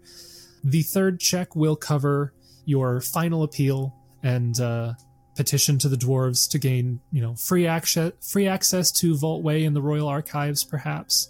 Um, maybe free access to the surface if you find a need to go there for your uh, investigation for some reason, and uh, just requesting anything else in terms of being able to investigate and research the truth behind what happened two years ago and the artifact that you are looking for. But that conclusion we will do separately, so just two checks first. But go ahead and uh, begin the story, Kieran. Okay, I have one question before I get into it. All right. What specifically led us to the Valley of Aloy? Is that... So a couple things uh, led you to the Valley of Aloy. Most notably was the presence of Morlocks. Okay. But secondly, when you defeated uh, Khosrog and toppled the tower, a number of maps and uh, and uh, papers went flying that you found, which kind of pointed out a couple of the Legion's army placements, like at Feindar, at Long Shadow, and whatnot. Mm. And you found a, a particularly large group at the Valley of Aloy. And pretty much anybody in the Hollow Hills, if you ask them about Morlocks, they'll say, oh yeah, that's the Valley of Aloy. That's where all the Morlocks come from. And you knew that you had to get to Kraggodan at some point, and the tower mentioned Kraggodan, and basically the Valley of Aloy was the only place that you could go to try to find more information, and it was at that location where you found what you were looking for. But yeah, the the notes that you found after the battle mentioned Xanathura. They mentioned briefly some of that information, so you knew kind of what was over there. You didn't know that like she was a Naga or anything, but you knew that the, the Iron Fang had found a way into Kraggodan somehow, and that the Valley of Aloy was the connecting point you needed to look into. So. Okay. All right. Perfect. So uh, at the end of Gideon's recollection, Kieran will stand. He will give a polite bow, and he will say, uh, my esteemed council members, I am honored that you've given us the chance to recall our stories for you. Uh, my name is Kieran. I am but a humble former soldier, now adventurer, who comes from the great city of Absalom and met up with the rest of these over the course of many days as I traveled through the Fangwood in search of dragons. As they mentioned, our travels here have been fraught with dangers, and the most of which would be the great tower that had appeared outside of Long Shadow, as Gideon recalled. As we fought with the leader of that invasion at Long Shadow, we did notice on this great tower that there were writings, drawings that referenced Kraggodan and the quest for Sky. It was the only lead that we had to go on once we toppled the tower. And once the tower fell, we gathered papers from within that led us to the Valley of Aloy and groups of Morlocks that were reported to have been there. We traveled to the Valley of Aloy once Long Shadow had been secured, and indeed there we found bands of Morlocks. We entered the Warrens, we killed their chief, who had been operating under the influence of a creature known as the World Serpent, or to some of them a false serpent. This indeed was a simulacrum that we believe was a simulacrum of Xanathura, one of the generals operating under Azersi in the Iron Fang Legion. From there, we entered the Darklands, knowing that the only way to get to Kraggodan was through the Darklands. And in the Darklands, we encountered many dangerous creatures, including Paluda, Duergar troops with which we had to uh, diplomacize and bargain and pay tolls. We continued on and met up with a Trox and two Naga that we had to fight. We continued on and met up with a creature of which I shudder to recall, some great creature with many limbs or arms or tentacles, and needless to say, I was killed in that battle and thankfully brought back to, to life thanks to our cleric Orin. From there, we continued on deeper in until we came to Kraggodan's Furnace, and from there it's the rest is kind of history. We found a great door that we were able to bypass, and we met up with the, the guards that you had out front, and they allowed Orin to go in, and he met with uh, the, the the esteemed ar- archivist here. I can't remember his name. What's his name?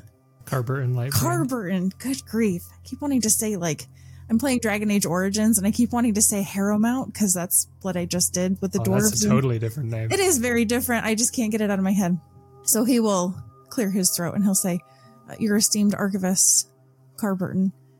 And that's kind of where we're at right now, recalling this story for you. We've come a long way. It hasn't been easy. I'll be the first to say I've died twice, maybe three times. It kind of blends together after a while. But we truly are here telling you the truth and begging for your support in this. I know that you are under siege by Molthune right now, and I know that has not been easy. But right now, there's a greater threat to all of us than the Molthune army. It's the Iron Fang Legion. And I fear for even Kraggodan if the Legion takes over Nirmathas and perhaps eventually Molthune as well. Okay, so you'll have two checks to make for this recounting here. Uh, again, you have the same list as, as everyone before. Um, mm-hmm. So, and of course, uh, all of you were present for all parts of this, so everyone can aid on these checks at this point. So I guess I will, one check that I want to make, and I would pull out, because we still have this, I would pull out the plus one adamantine constructbane battle axe, which I think came from hobgoblins that were dead in that area with the... No, that was the Trox that was dead. Oh, that was the Trox. Okay, so I would you pull found that out that alongside the scarab and the, the corpses of the Trox uh, as items that they had stolen from their their Duergar slave masters when they fled. Okay, yeah. So I would pull that out to kind of corroborate my with my story about the Duergar patrols and the Trox that we encountered. So I guess that would be a spellcraft. Yep, that could be a spellcraft. And yeah, so just keep in mind, you will have one more check after these two. So okay. If you have one in particular to save for the conclusion, you can you can keep that in mind as well. Okay. Yeah, spellcraft, that'll work. Yep. Okay, so spellcraft for me is a twenty. Okay, plus two because you're dwarven. Or not. yeah, I'm, speaking dwarven. I'm a great so value dwarf. That would make it a, a twenty-two. But yep. Yeah, anybody could aid on this one because you were all present for those events. Just about auto-aids. Ooh, just barely. An, an eleven. Both of you eleven. With elevens. uh, and then Jessup, uh, his his is enough to automatically aid. So that would make it another plus six. So twenty-eight. The total would be twenty-eight. Okay. And one more check for now. All right. This, okay. Would you allow me and this is going to be really dumb, but I think it makes sense. Would you allow me to roll a linguistics check on what we found on the tower? Was that one of the things Ooh, that we I rolled like that. to identify that? Uh, yeah, you had to roll. Uh, you had I think to we roll. Did a history, maybe. Was it history? There was knowledge history, and there was also linguistics, I think, because you were you had to determine that it was Dwarven, but there was also more ancient Terran written on there. So right, I would allow that. Yeah. Okay, and I'll tell you, I only have a two in linguistics. Actually, I don't think I can even use it because I'm not trained. So never mind. Uh, yeah. I didn't think about that. I was trying to be creative and not just do the the skills that I'm super good at. Uh, do knowledge nobility to name some of the people that were are, are um, kind of listed on there. Didn't they have the names of different um they had names dwarves? Of clans that uh were alongside Kraggodan in the ascent? Yes. So would you call that local or nobility? I would say nobility or history. uh I wouldn't say local. Okay, so I can roll a knowledge nobility then. Okay. I was trying to find something that wasn't just like a maxed out, but that makes sense. So knowledge nobility is at twenty-eight. twenty-two to aid. Okay, that will aid. So that brings it to a thirty-two. I can't aid because I don't have a rank in it. Yep, that auto aid. Okay, so that would make it a thirty-four. thirty-four. So the natural rolls on those were a six and a nineteen. So we had one check that was sub ten, uh, but everybody else, uh, a nineteen or, yeah, yeah, pretty much everybody rolled ten or higher on almost yeah. all those checks. And both of those will pass. The D C for this one was the highest of all four sections. The D C was twenty-seven, so your twenty-eight just did pass that one. So Ooh, I needed everybody's help for that. You had the hardest D C out of everybody. So yeah, as you describe as you describe these events, your description of Xanathara's simulacrum and the discovery of her notes raise visible concern and alarm for all of the members of the Even-Handed Synod. Uh, Carburton almost, uh, like, exasperated. He kind of questions, like, verbally how she would have learned all of the information that she knew about Kraggodan's accidental backdoor. Um, Hikal and Thramira show particular interest in the Dwarven ruins at Aloy, seeing potential for future restoration of the fortress. Each member of the Even-Handed Synod listed, listens closely to your journey through the Darklands. Carburton takes notes on your route, your specific route.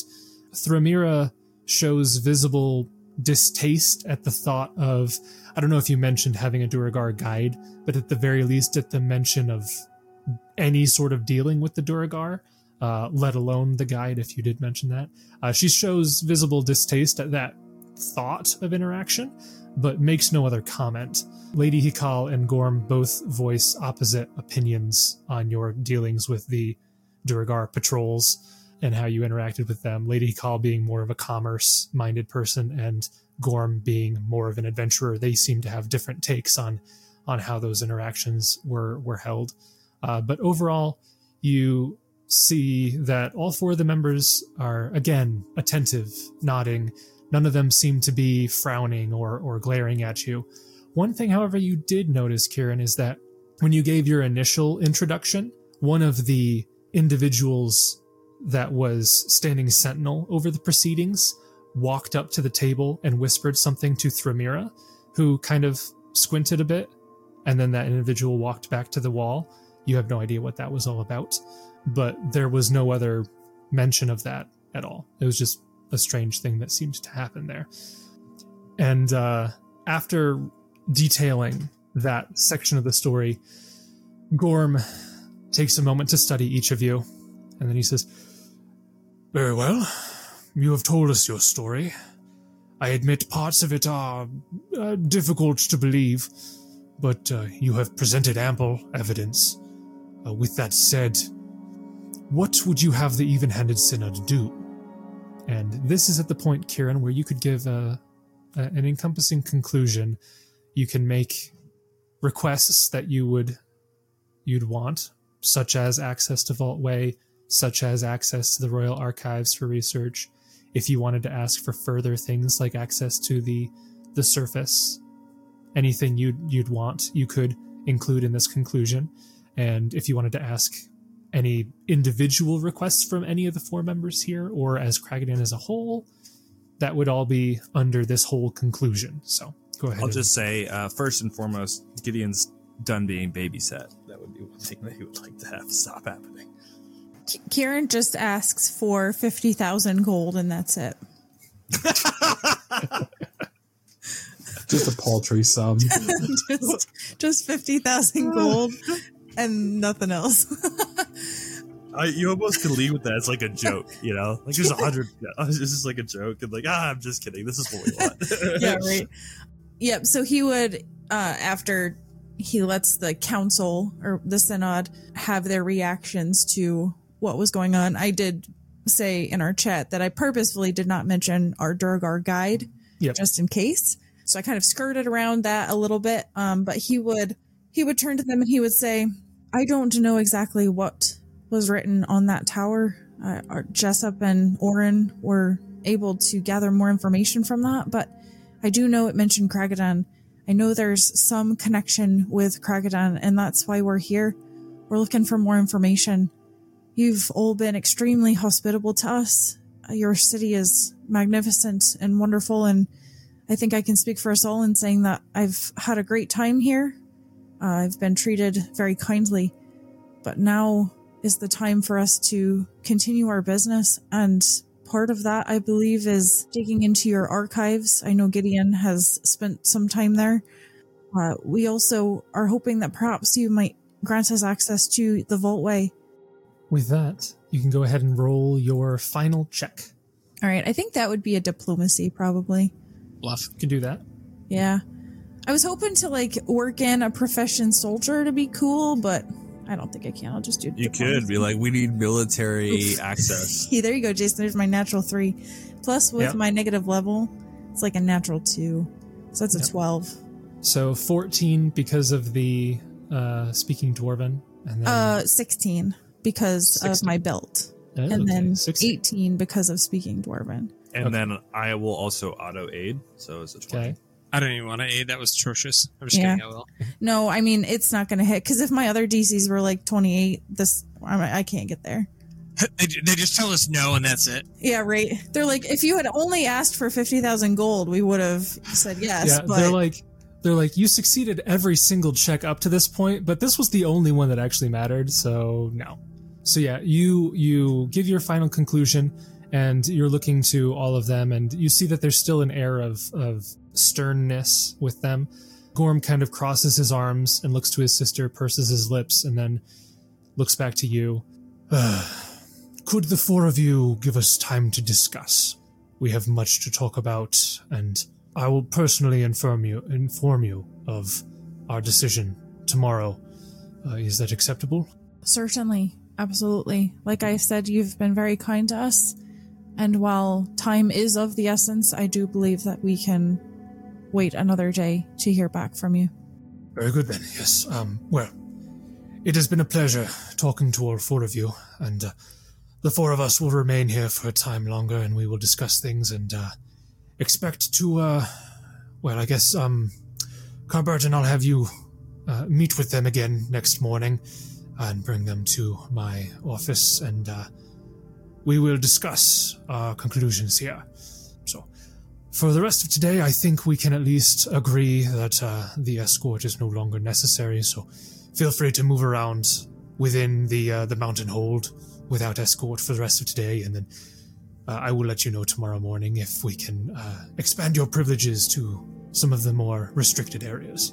And he kind of stands up and reaches out to shake each of your hands in turn as, as the meeting concludes, and everybody is prepared to, to leave. All right, Kieran will do a final bow to them before he will turn. And he does the typical, like, he curtsy. Will walk. No, he does curtsy. Not curtsy. With his sandals. he, he does the bow and then begins walking backwards and does not turn his back until he's practically at the door. He them. moonwalks to the door. Yes, he moonwalks yeah. with his new sandals. His new, yes. his new Crocs of Quick Reaction. All right. Jessup bows and doesn't realize how long his sakei is, and it falls off when it hits the table. Puts it back on and then runs out the door. Potatoes all all of the dwarves, the dwarves are like, take off that ridiculous hat. It's absurd. It makes me feel taller. We don't even know where we got that. All right.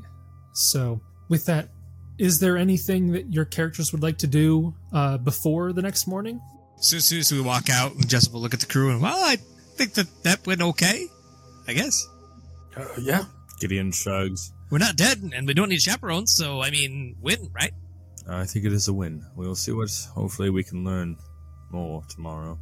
I will say it was very interesting hearing you recount about Feindar, Orin. I don't know if I ever heard it from the beginning like that. It was uh, quite a quite a uh, ordeal. It was a trying time. Right. It's kind of the story of this campaign, you know what I mean? Yeah, I have a feeling it's going to get worse before it gets better. I don't know what you mean. I, it's probably going to be sunshine and rainbows. Speaking of that, I can't wait to see sunshine and rainbows. Yeah, it's a bit unnerving. I, I don't know if I could live underground permanently. I miss the sun.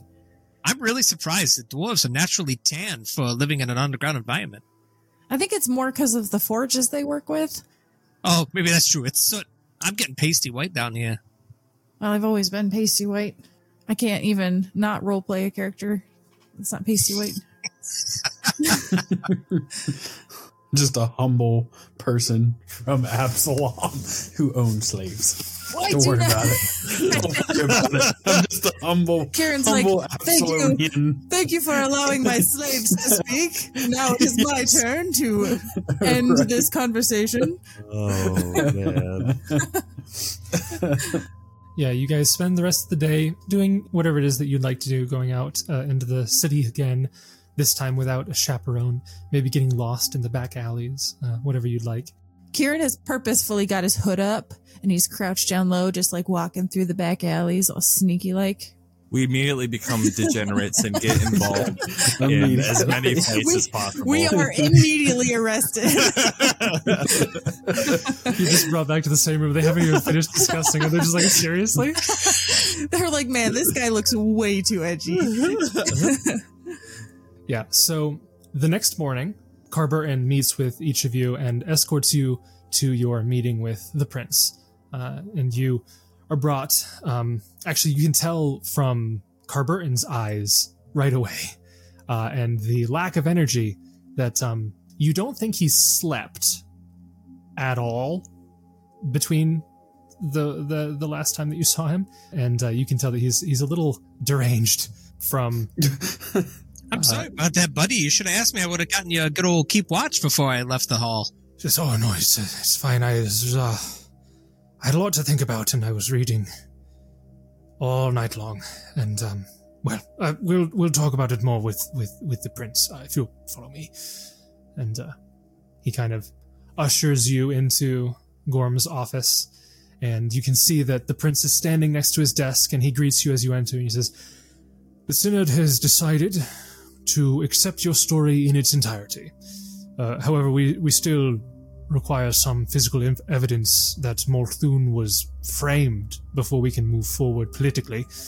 To that end, we do hereby grant full access to Kraggodan.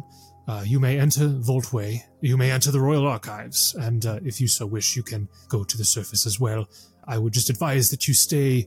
Uh, I advise that you don't go too much past Skyhome. Uh, that is where we...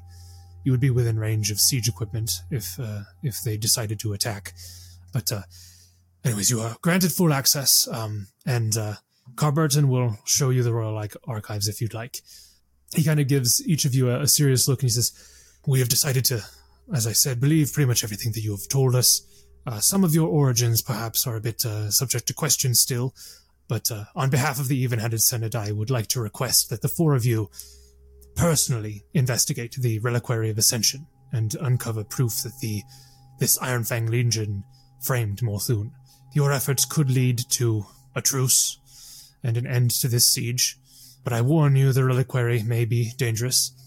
We attempted our own investigation two years ago, uh, but we were repelled by vicious gugs that followed the path of whoever initially broke into the Vault Way. Uh, we sealed the creatures into the reliquary and left them to starve, but uh, in the chaos leading up to the siege, we've yet to muster a secondary investigation. And as I said, if you want to go to the Royal Archives to do some preliminary research, uh, you are welcome to." Again, his his expression changes a little bit from seriousness to more of a confident uh, expression. He says, Uh, you four have proven yourselves uh, capable in battle and knowledgeable. I see none more suited to this task, should you be willing to take it.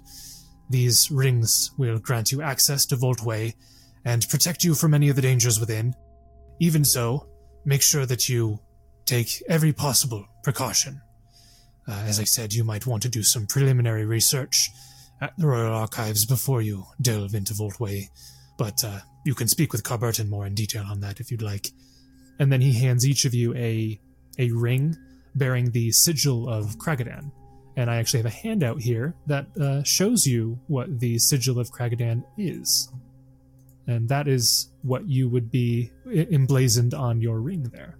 And uh, I have revealed the upper map of Kraggodan there. You can see this is, uh, if you scroll up, that is the surface where you can see the previously mentioned fist, known as the Fist.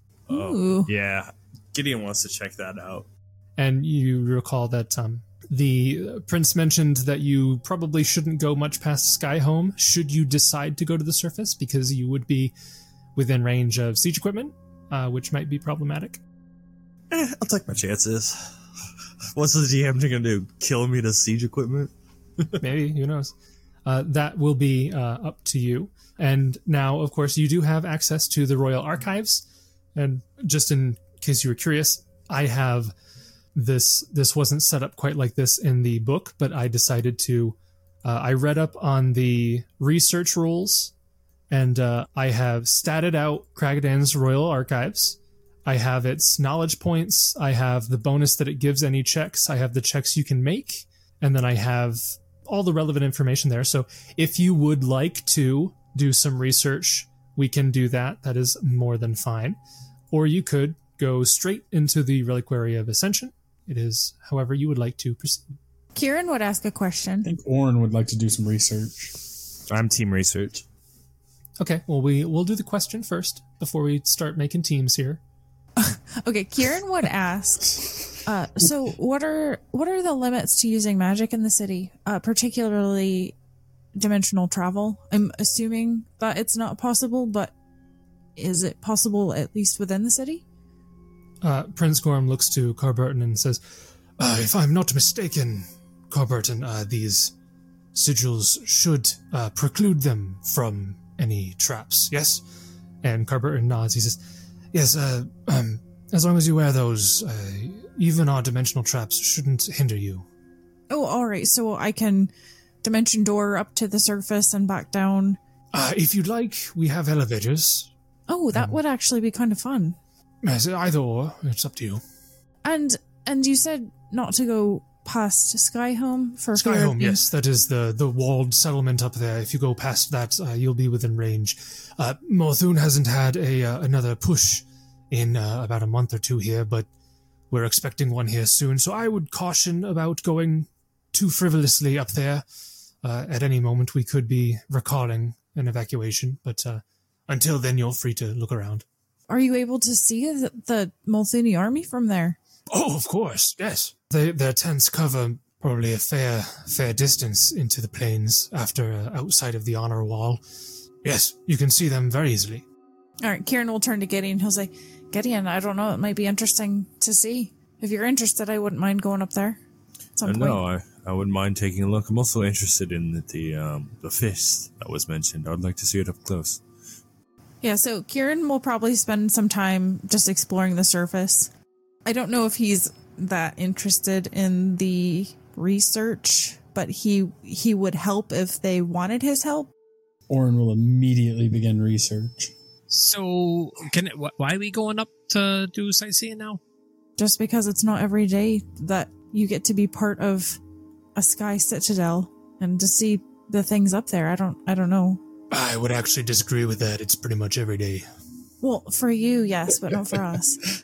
And honestly, I don't know what's going to happen, where our paths are going to take us from here, but we may never get the chance to come back. I guess I really would prefer to do some uh, research or investigating as soon as possible, because I feel time's of the essence, but... Uh... I've seen it in time's of the essence, so I'm, I'm gonna I'm gonna go do some research. And that's fine. I'm not saying you can't. And it's not like I'm going to spend days doing this. Get, get in, we'll look to Jessup. Rest assured, Jessup, there's certainly intel to gain here as well. We've only survived one siege. Hopefully the gods will not allow us another, but should that come to pass, seeing what they do here could, could help us in the future. And when you say research, you mean going to the archives? Yes, so the the rules for research are basically you can make a research check, which encompasses eight hours of research. So basically it's a a daily thing. Like you can spend a day researching and you roll a check, and depending on what you roll, you basically do damage to the library's knowledge pool. And as you do a certain amount of damage to the library's knowledge pool, you gain bits of information. Okay. And Kieran will say, honestly, if time's of the essence, then we really should just go straight down into the reliquary, right? You know, I guess I'm just itching to get to it. I guess if time was of the essence, I shouldn't have, uh, you know, petitioned somebody to work on my bow for six days. uh, yeah, I'll, I'll go up and look too. Why not? In hindsight, you're right. You're right. Gideon glances a look at Kieran because he knew that they all did that. And just kind of was like, all right, let's go. Kieran's going to shrug and say, I, I'm prepared to go into a fight without my glaive. I'd rather not. But if time is truly of the essence, I have other means to defend myself if we aren't able to wait. No, I think I think we can wait. I'd actually, I'm, I'm still going to do some research. I'd like to look into the the the stone towers and whatnot, see if we can learn anything more there. Well, it's the morning, right? So, I mean, I guess in theory we have time to go check out the, uh, see the sun, and then come back down and do eight hours of research, right? Mechanically eight hours of research. I don't, I don't know what that means, but it just feels right. Okay, all right. Kieran, like, a drop of sweat, like, goes down the side of his face. Eight hours. Did you mean to say eight mm. hours? Indeed. I mean, if we push it long enough, maybe like fourteen yeah. or something, I suppose. It'll, it'll probably take that long, Kieran. I mean, the whole... Oh, that's just one day. I mean, it could be multiple days. But but no, no, no. Let's let's go upstairs. Let's... Yeah, we can Carburton go... Carburton chimes in. He says, yes, actually, um, I didn't sleep at all last night, and uh, I still am yet to find anything terribly useful. The Royal Archives are vast. We, we might be there a while. I'm sure they rival or even more than the archives in Vigil, and um, there there were new uh, members of the o- uh, Knights of Ozum that would just spend their times studying there for weeks and weeks and weeks and weeks and weeks and weeks and weeks. Yes, I I don't mean to brag, but the history of Kraggodan does greatly outdate the history of, of the Ozum.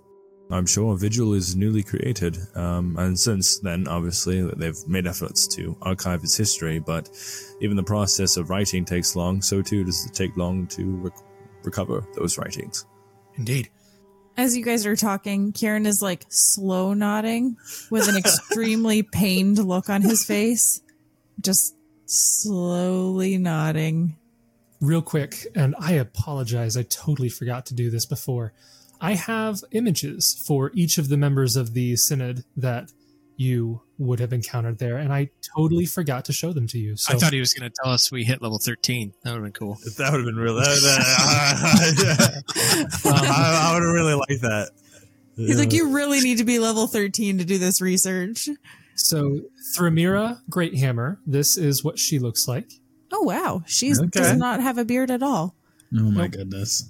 And, of course, uh, you already saw Carburton Lightbrand. Yeah, I was going to say I prefer his cartoon version better. Yeah, I think that one's better myself, but uh, this is the, the bust version. I like his mohawk, though. This is Hikal Balatum. Big Bottom? She looks no. sassy. Balatum. she, she she definitely's got an attitude. She She's worked too long in a she's, diner, for sure. She's the aristocrat. Yes, she is the uh, merchant type. Yeah, that's the aristocrat. Close to the Sarah look, though. How dare you? How dare oh, you? Jason can attest to that. She's making the face right now. How dare I you? I feel it. I just can like feel that. It.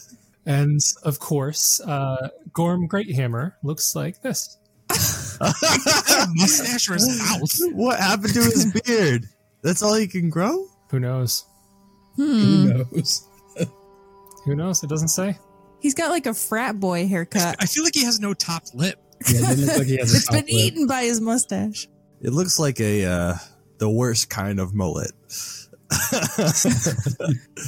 Hey, be quiet, because I'm sure that like we have a couple listeners that have mullets, and they're going to be offended now. I said the worst kind. Did not imply that all mullets are bad. Good. Okay. Just make sure we clear the air on that. Yeah. All right. So what is the uh, immediate plan for the party then? I think by the sounds like Orin wants to immediately get down there and start doing some research. That's what I heard. He is in no way impeding what you guys do. He is going to go to the surface, but he he does not mind going alone.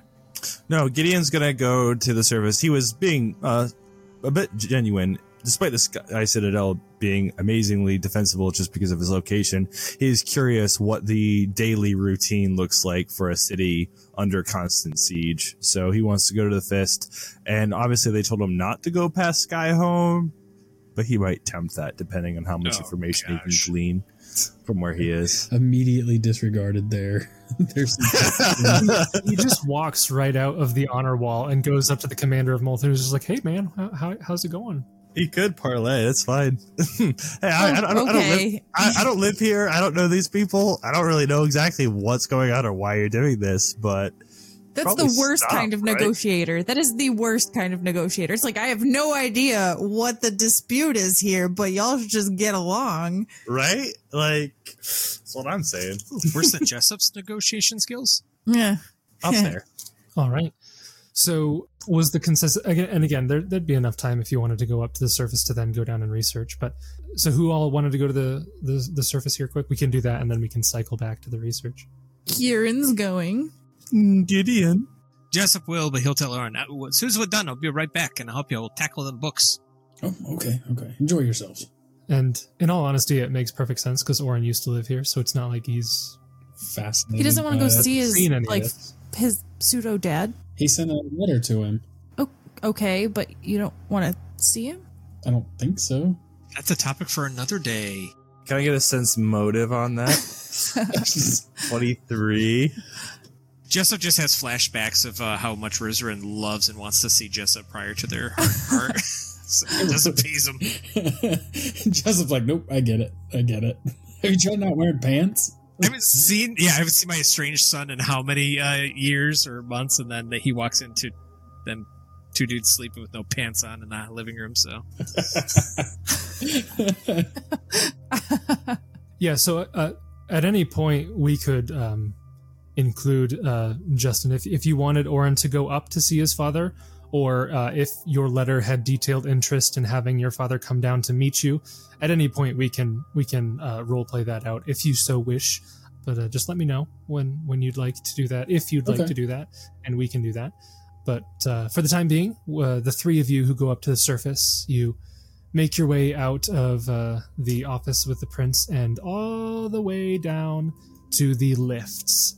And uh, you show the sigil of Kraggodan, and the guards allow you onto the lift.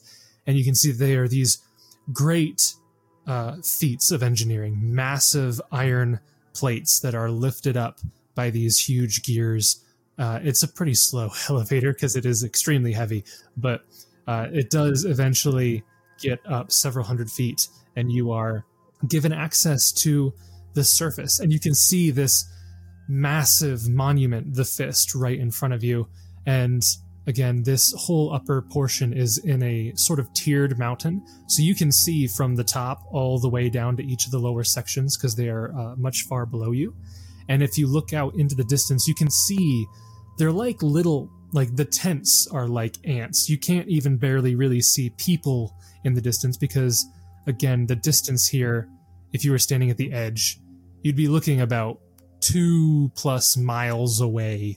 So you can see the entire siege camp, but it is very, very far away. You can't make any details from how far away you are. But yeah, you're able to look around. And um, I would say if you do go to the Fist and just kind of start looking around and, and, and whatnot, you would, maybe a guard would come up and kind of ask your business, and you would relay, you know, show them the, the sigil and relay what you're doing. And the, the guard would go into the fortress that is on one of the rings there, uh, one of the rings, one of the fingers. That acts like a ring, kind of. And uh, out would come uh, another individual, and I'll actually show you what this individual looks like. The commander that you had heard mention of, Renso, who looks to be a person almost made of metal. Like, their skin is like, and hair and eyes are like gemstones, and they're wearing full plate and everything. And uh, you, those of you with any sort of knowledge of planes or whatnot, you can tell that this is in fact an Oread. So it is a a an earth planer, a, a person touched by the earth plane in a sense, or having ancestors with the earth plane. But yeah, skin and uh, eyes and hair of stone and gems. And this individual comes out and, and looks to you and says, "Greetings. I wasn't informed that we would have visitors, but I can see from your rings that you've been granted access up here. Uh, is there anything in particular that I can help you with?" "Not in particular. We're just new to Kraggodan, and we've spent the past few days down in the main city, and once we were granted access, I think we were just curious to see what life on the surface was like for those in Kraggodan. Plus, uh, this fellow here, Gideon, and myself, I'm Kieran. Uh, we are former soldiers, and we were curious to see the details of the siege that you're currently under." "Ah, yes. Well, as you can see, if you look out in the distance, Molthune has spared no effort in their army. They, uh, their numbers are quite large, but they have yet to make it more than, I would say, halfway between Skyhome and the Fist here. Our armaments have pushed them back each time, and I... I sympathize with General Cadmius. He has been given orders that are very hard to fulfill, and it makes uh, my job as defender extremely advantageous, more so than normal. I imagine someday we will have to retreat into the mountain hold if this siege continues, but for now, uh, it is sort of a stalemate, and I enjoy the back and forth. It's like a game of cat and mouse." "Well, I have uh, two questions to follow, if you don't mind. Uh, you, uh, you said that you sympathize with him. Do you, do you not hate your enemy?" Uh, no, I don't think that I hate the enemy. As a fellow commander, I can understand having to follow orders that were given from above. Uh, if there's anyone that I would hate, it would be the upper echelon of Molthune for making the decision to employ the army. But I, I sympathize with the soldiers. It is not their choice to be here. Or it might not be their choice. I'm sure some of them would like to be here. But I think the general, he has been given a bad spot, and uh, he's doing the best that he can. And uh, he hasn't done anything that would draw my ire. Uh, of course, his orders are to maintain the scenery as much as possible, so their siege equipment has been rather sparse, and they have treated all of our citizens with respect. We've had time to evacuate every time they've made a siege, so... So no, I, I don't think that I hate my enemies." "So it's only the soldiers, then, that are doing the bulk of the fighting? Men who have agreed to it in one way or another?" Uh, you mean on the Molthuni side?" "Yes." Uh, that I don't know. I, I think it's mostly soldiers. I haven't seen any, any uh, a vast majority of, of mercenary regiments or anything, but..." Uh, "They allow your citizens to evacuate, though, too, you said?" "Yes, well, I, that might be part of my own misunderstanding. Uh, every time that they attack, their progress is so slow that we have enough time to evacuate, and I, I don't know if that is intentional or if uh, our defenses are simply too much for them. Uh, mm. Perhaps I'm giving them more credit, but..." Um, and what and, do you know his orders to be?" "Oh, it just, uh, he's he's been told not to deface any of the Dwarven architecture as much as possible, so he has been unable to... Uh, levy sustained assaults against our walls and simply demolish everything in sight.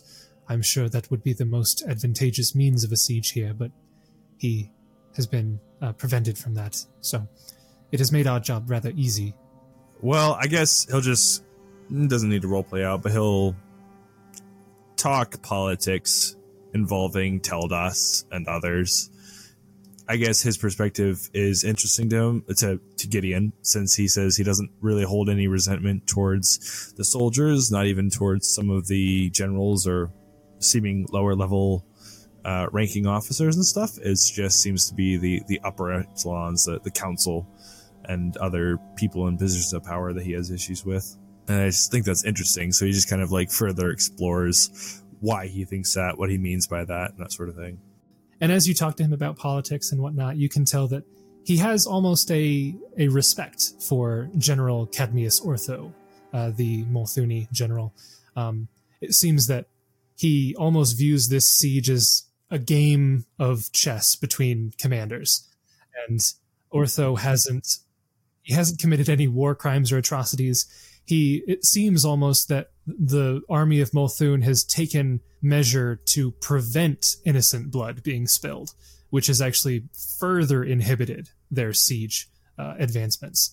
So Renzo seems to have kind of a respectful, distant relationship with Cadmius, which kind of paints maybe a different light to the siege than you might have expected to hear. Yes, I think so. Or at least um, Gideon's perception of Molthune as having really only heard one side for a long while. Right. So, yeah, that's what he tells you. And he, he continues with the conversation as much as, as you'd like. Follow-up information is, like, what's his personal involvement or relation to the Sky Citadel. He doesn't want to directly talk about it, but he will ask, like, you're an Orin, not a dwarf. What's what's the story there, kind of thing. So, yes, I I was born here as well. It is, uh, I'm, I'm uncommon amongst the citizens at Kraggodan. I think I haven't ever counted to see how many are, are like myself, but if I had to guess, there'd be maybe, uh, I don't know, two dozen or so other Oreads in Kraggodan. I've seen a couple, and uh, we do talk now and then, but I guess we're a bit of a rarity. But uh, yes, I was born and raised here just like any other dwarves, and I consider myself just as much a, a son of Kraggodan as any of the others. And uh, I, I think that I have earned my position and proven myself to be just as devout as the others. Well, certainly you have. I suppose my my final question, in the day-to-day, what, what is the cost in life for this ongoing siege? Uh, well, to be honest, the cost is mostly at the expense of the Molthuni. As I said, they have taken great pains to avoid innocent blood being spilled, and every time that they have made an advance, we have fallen back to our defensive structures, our, our towers, and then simply bombarded them. Again, that is why I say I, I do sympathize with them. I, I feel that they are following orders, and the loss of life is... Uh, the blame falls solely on the leaders of Molthune. Uh, if I had... If I were perhaps a better commander, perhaps I could uh, force them back without having to shed the blood of the soldiers who... I, I imagine they didn't ask to be here, but...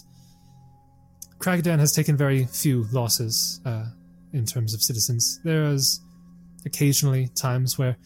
Uh, some stubborn individuals refuse to leave their homes and are caught in the crossfire, but I don't think that, that any such loss of life has been intentional. It is it's simply a, a consequence of the poor circumstances we all find ourselves in. Well, Gideon looks out then, and uh, how, how do you think then uh, that they're able to maintain morale, or, or why, why keep doing it? Surely Molthune is... far away, and Teldas is not here to see what the front lines look like. Well, I, I think that, that uh, there might be a couple of different things that could be attributing to that.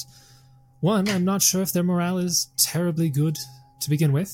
It's enough to maintain order, perhaps, but I think that is probably mostly due to uh, the general's competence in his position. I think he is very good at what he does, and he has been able to maintain this siege for quite some time without uh, a great... break in his ranks. I think that speaks much to his ability to lead. But I think also, perhaps, and I don't know this for sure, but I think they might be under some false pretexts. I don't know all of what has been told to them, but perhaps they have been led to believe that Kraggodan slighted Molthune, and thus they they have pride and honor in defending their own homeland. I'm I'm not sure. I think it's a multitude of factors, but who knows? Those are my thoughts, at least. So you think that they might, um, they might believe different things that are not necessarily it's merely true? Merely a theory. Merely a theory. Um, I, I have simply thought for these past th- two years trying to figure out why they would go to such lengths as this, and I think one of the, one of the only justifications that I have been able to think of myself is perhaps that they have been told something different. It's not unheard of for the foot soldiers in an army to be told one thing while the leaders know another. Gideon nods, a, a knowing nod. Uh, yes, uh, I'm aware. The Knights of Ozum, of which I was once part of their order, um, morale was often high, but that's because very many of them believed very, very close to their hearts that they were doing great good for not just Vigil, but all of the Inner Sea, They, they were defending against a great evil, and that Iomade had truly blessed each and every one of them. Ah, a fellow, a fellow knight, then. I imagine you could easily sympathize with them, perhaps. I think that the people of Molthune are a very honorable type. They put great value in their family, in their honor, in their pride as a nation. And, of course, they have their faults, but every nation has their faults.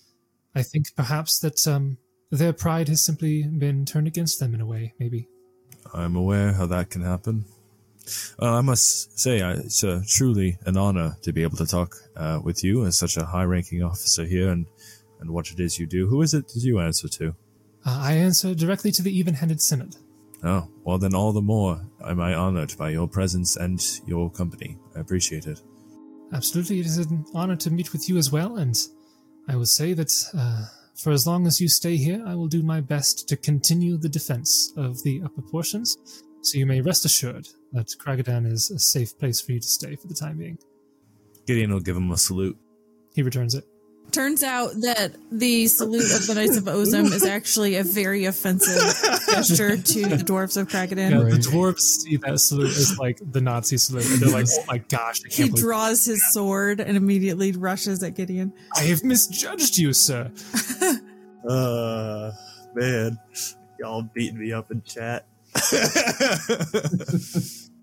So yeah, that's that's all that he would uh, tell you, and he would uh, respectfully bow and then return to his duties in the fortress, uh, overseeing the defense. Uh, anything else on the surface that you wanted to look into? The Fist. Is that where we were having that conversation? Yeah, you were just in the you were uh, so he, he came out of one of these fortresses here. Gotcha. Um, to meet with you. Um, the Fist is, uh, other than the fortresses that are built around it, it is just a, an open monument. You could walk around it. Again, for measurements, it would be like... Huge. It's a big...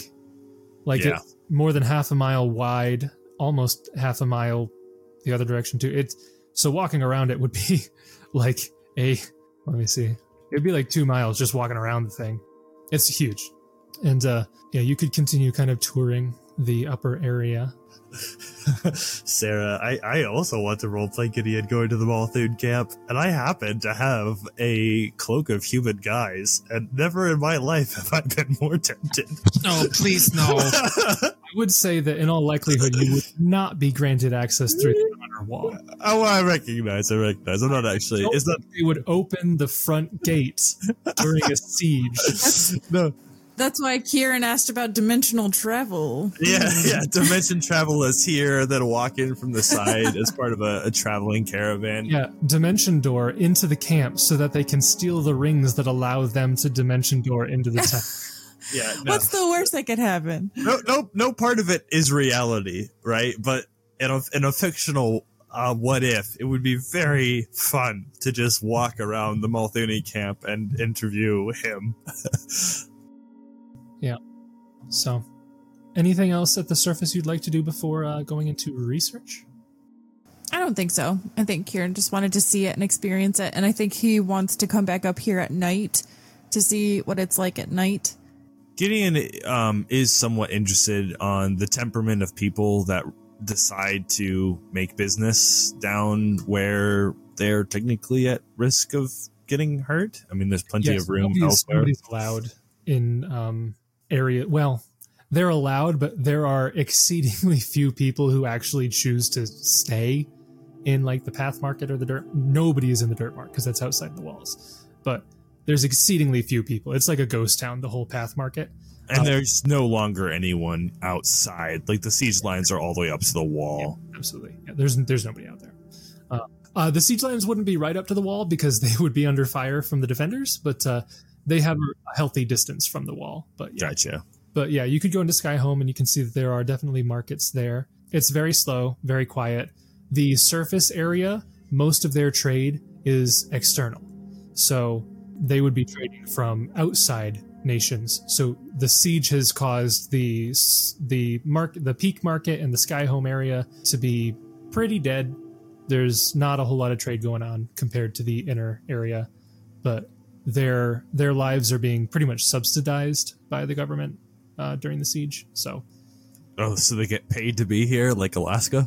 Well, they're, it's not like they're their living expenses are covered, basically. Yes. Gotcha.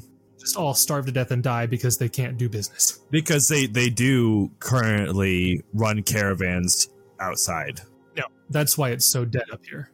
So they, they haven't had any external yeah. trade. So that's why I don't. They've had to rely on um, those those other benefits to kind of keep their livelihoods. And if he just talks to a couple of random shopkeeps, you know, making small talk and buying a gold item worth or two so that they don't get mad at him um, for his time, uh, what's what's the general sentiment of citizens that decide to stay here versus go someplace more safe? Do they trust these inner walls here at Skyhome? Do they trust their commander?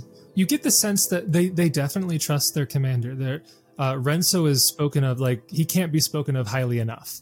But uh, you do think that you get the sense that there's a very strong, just natural stubbornness to it. It's, yeah, it just can't be stopped. A lot of them, when you talk to them, and maybe you talk about how like Molthune has taken over Skyhome in the past and then had to be had to retreat, and then they have retaken their homes.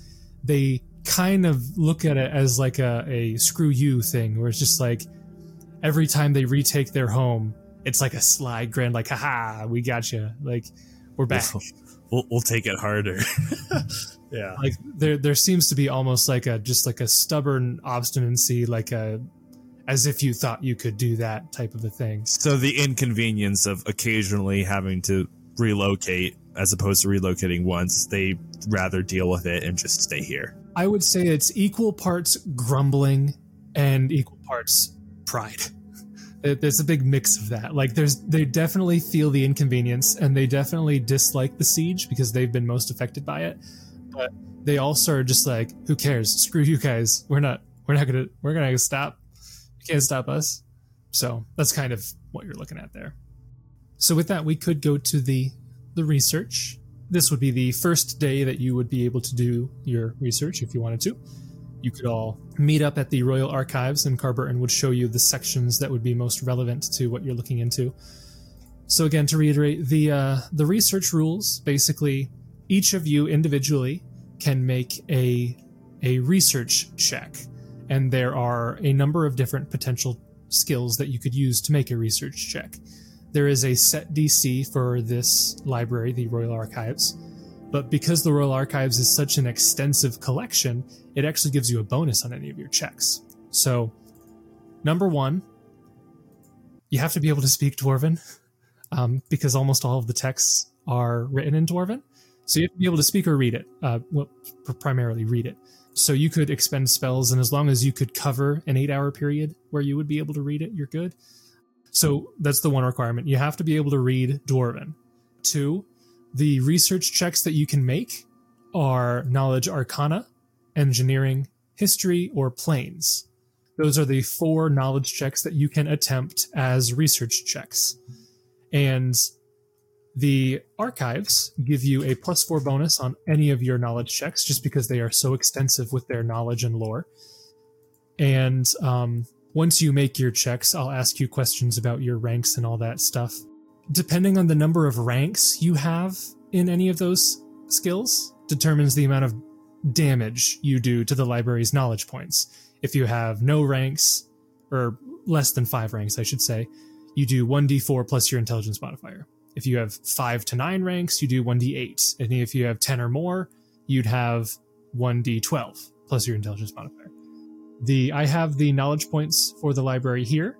And every time you hit a threshold, which is usually like a quarter, so like if it had forty hit points, then once you hit thirty, you'd get something. At twenty, at ten, at zero, you'd get a additional bit of information. And once you've exhausted all of its knowledge points, that's all the information you learn. So with that, you can each roll a uh, a research check from one of those four, or aid, whatever you want. I will roll my own knowledge arcana. I will roll my own knowledge history. I will aid a knowledge history. Who's got some good ranks? Yeah, eighteen. I have I've got six. twelve ranks in knowledge arcana. So. One one rank, six total. Okay, fish. I'm going to try to aid Kieran. Well, the only thing is I don't have an intelligence modifier, so that's where I'm going to f- trip up, but... Okay, I literally have an intelligence modifier of zero, and I have three or less ranks in all knowledges. So oh. I'm rolling a D four, or I'm going to help somebody get a D twelve. So okay, I'll roll my Knowledge Arcana, which has twelve ranks. I'm going to try to help Kieran, so I auto-aid. Oh, nuts. Wow. Oh, what? I should have just rolled I my... rolled a natural one. Wow, Sarah. Darn um, Kieran. Oh, that's so sad, but I get a plus four. You're thinking about how he saw the right? sky and the clouds and yep. rainbows. Who's happy? Uh, you get a plus four, but unfortunately, uh, none of you are able to do anything, uh, basically. You're you're looking through the Royal Archives, and again, this is a vast collection of lore and knowledge. You're going through, you're looking at books, and you're like, oh, this title might work. You're looking through it, and it's just like a general history, and it's like, ah, oh, this isn't what we need, put it back, and it's... You you spend that day researching, but you don't find uh, much information. Higher than D C twenty-four, you're saying? Yep. Yeah, Kieran is going to spend like two hours and then he gets super bored and just, he'll still try, but he just, he's not in it. it. Yeah, yeah, he's, yeah. He's, yeah. Here, read this, please, Kieran. It's like, a yeah. fine. So that one check is our eight hours of research. For that day, you can redo this as many. Oof. You can you can do this as often as you want, want daily. Like, yeah. So I guess that's the question: how long do we have before people's gear is done? Like, my shield should be done in like three days. So, if you all placed your orders on the first day that you were able to, it has been four days since then, and I think the longest period of time of commission was twelve. Twelve? Somebody. Tw- commissioned a twelve-hour thing? Yeah, you literally you did. did. Not you, Josh? You literally even said twelve yeah, days. You said twelve days at the beginning of this session. That's why I was mocking you, because you were like, oh, I was contemplating even doing a ten-day right. one, and you immediately right. like, twelve days. Oh, that's right. Listen to the outrage in his voice at first, and only to realize that it is in fact him. Moron doing twelve things. Really inconsiderate, guys. Really inconsiderate. It was it was the shield, the shield, because it's a thousand per day is all you can do. Yeah, yeah. My my stuff takes six days. Yeah, so somebody feels like a dingus now, don't they? If you guys wanted to wait till your stuff was done, then you could make a series of, of checks. You have a number of days available to you. Well, so we can do um, eight hours of this. I mean, in theory, because we have the whole day, could we just spend, maybe not today, but eight hours tomorrow doing the research and then spending a little time doing some investigation as well? Yeah, if you want to go in, that's fine. It's just up to how much information you want before you go in. That's that's all. Oh, so we can't. So as soon as we go to investigate, then that's it? Well, you don't know. You might be able to come back out. You might. There might be something in there that you get stuck with. It, like, you don't know. It, nobody's been in there for two years, so you just don't know what you're walking into. That's the only thing. Yeah, and if I know anything about adventure paths, it's that's kind of where we're going to finish out the book, probably. They're all mimics. It's all mimics in the reliquary. Yeah. Nothing but mimics. Yeah, so... so it's, I guess it's whatever we'll you want to do. To do research, then, I suppose. Yeah, so we can go the next day, if you'd like. Uh, yeah. Oh, boy. Ooh, oh, no, it's a nine.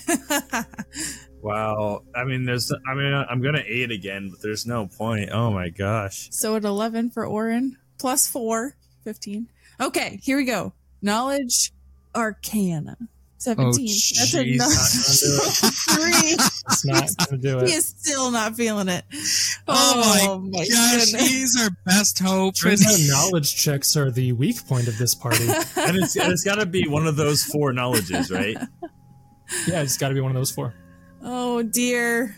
It's going to take us all twelve days just to roll above a three. So just so you know, you can take twenty on these. They are knowledge checks. Um, what? what? Don't forget that. What? No, Jessup can. Oh, Jessup oh. can.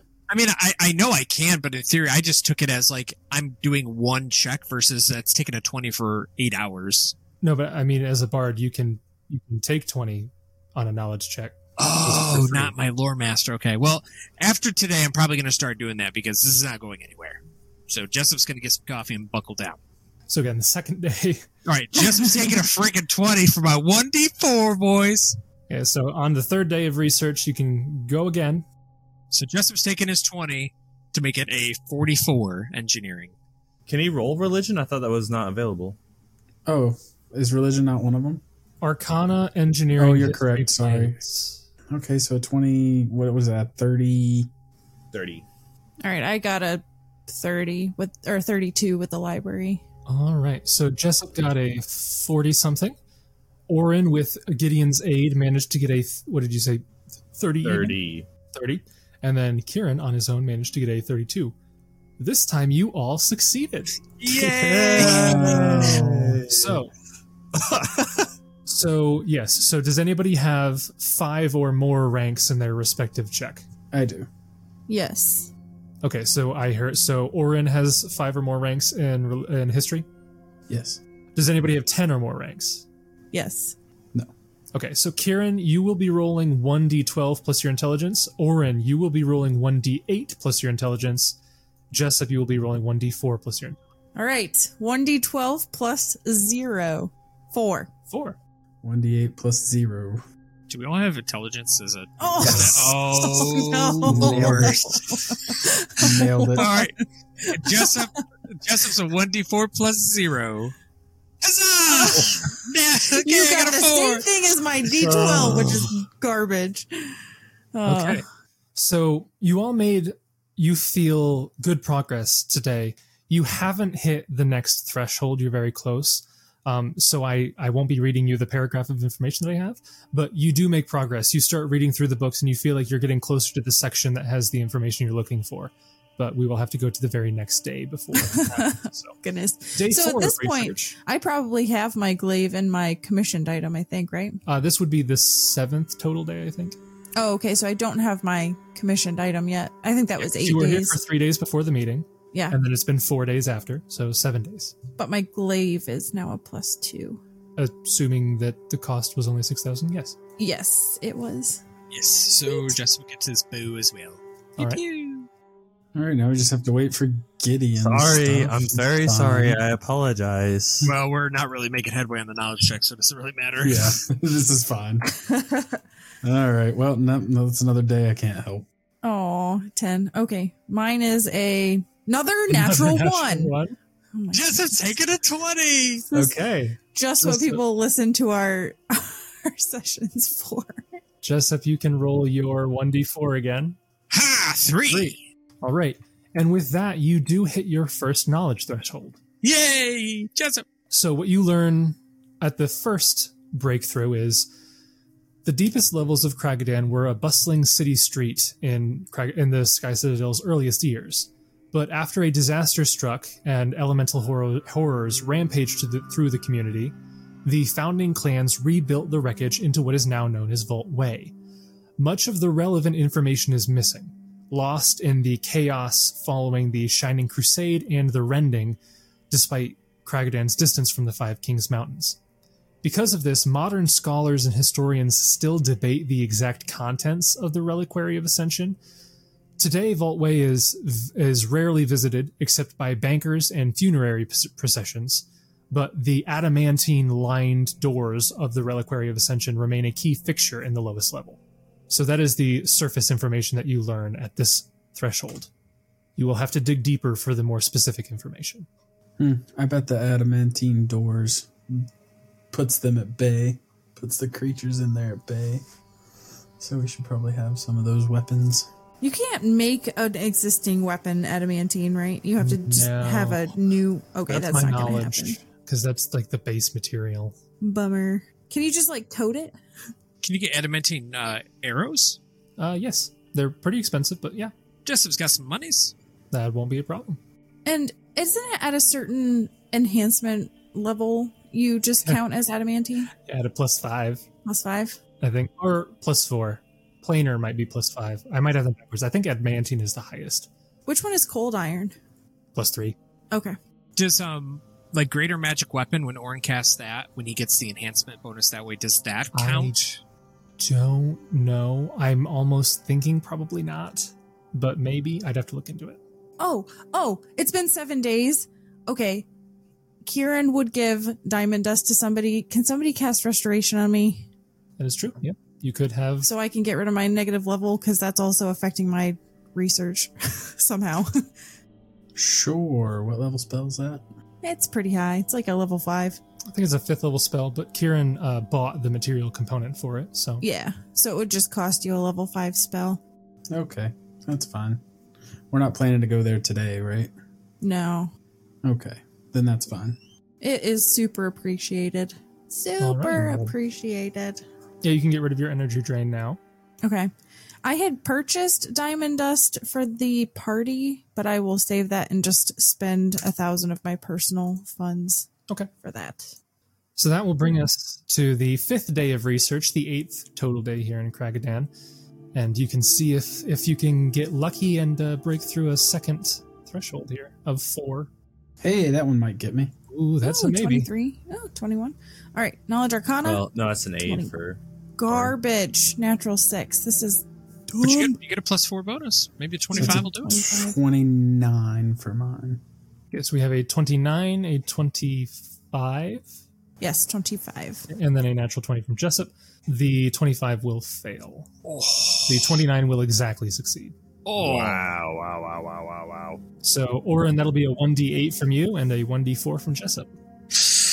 Another one on the wow. d eight. I'm wow. sorry, dude. Love it.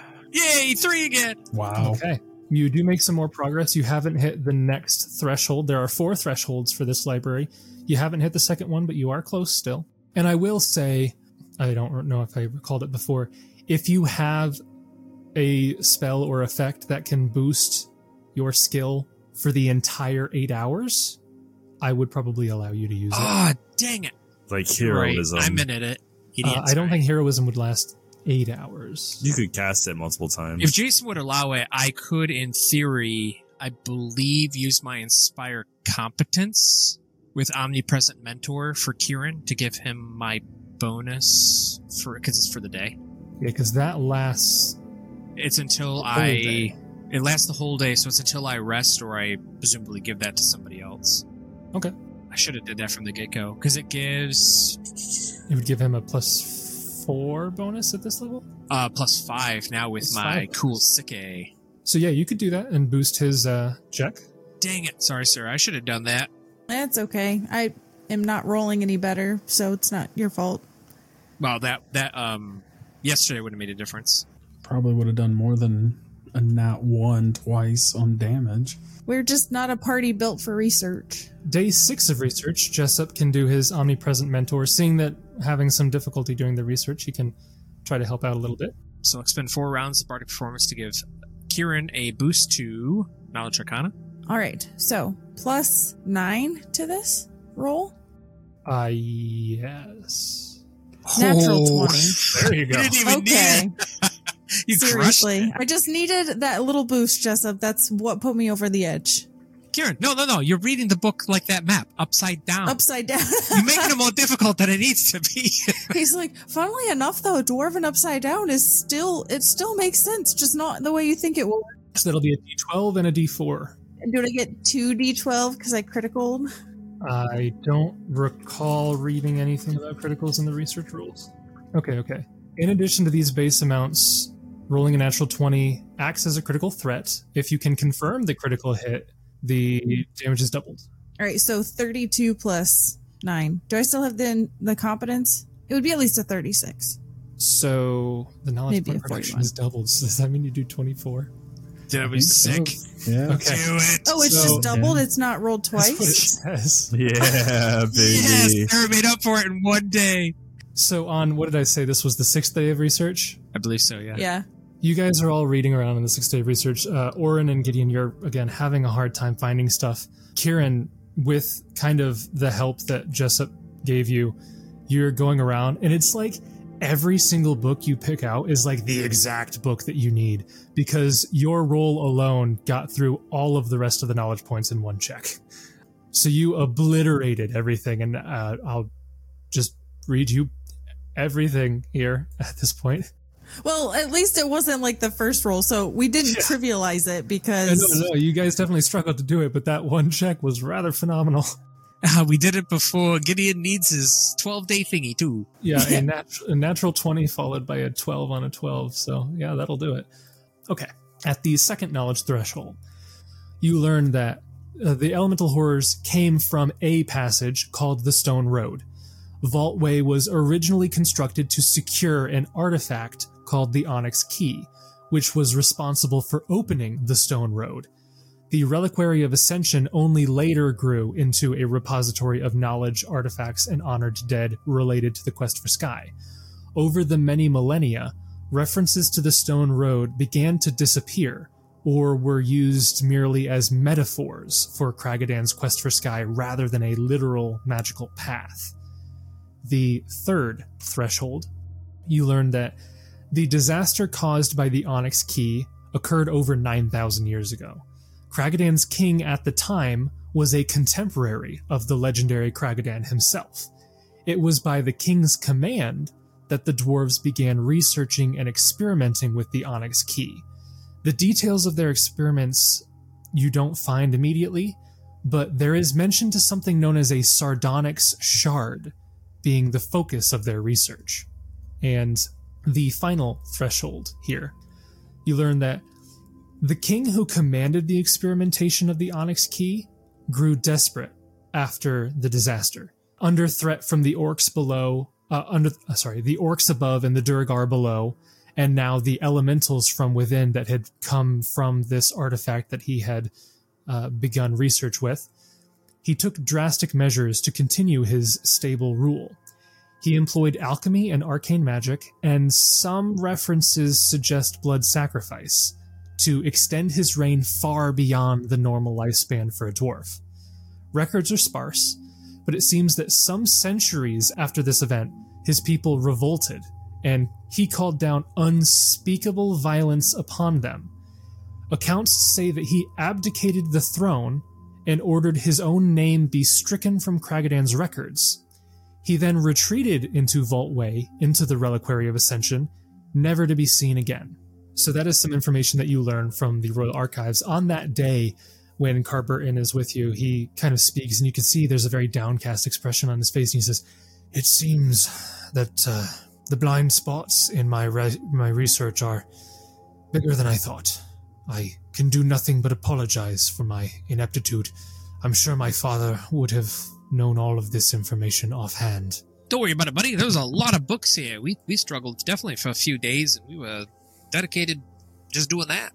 Yes, I've, I've spent the past three years researching the books here in the reliquaries uh, in the uh, Royal Archives, and researching uh, the artifacts in Vault Way, but I perhaps I grew arrogant. I thought that I knew more than I truly did, and, and this has proven to me that I still have much left to learn.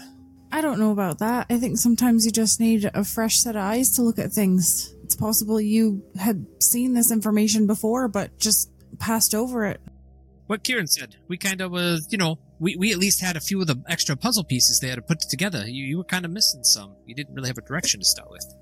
Yes, well, I, perhaps that's true, but at the very least we've learned quite a bit. This artifact that you mentioned, I was trying to find anything in my memory that matched it, but with all this it makes sense. This tower that you spoke of must be made by this Onyx Key. I, I don't know what this reference is to the sardonyx shard, but perhaps that's something that controls it in some way. Maybe that's how they use it to, to link up how they get to places. I'm not sure yet.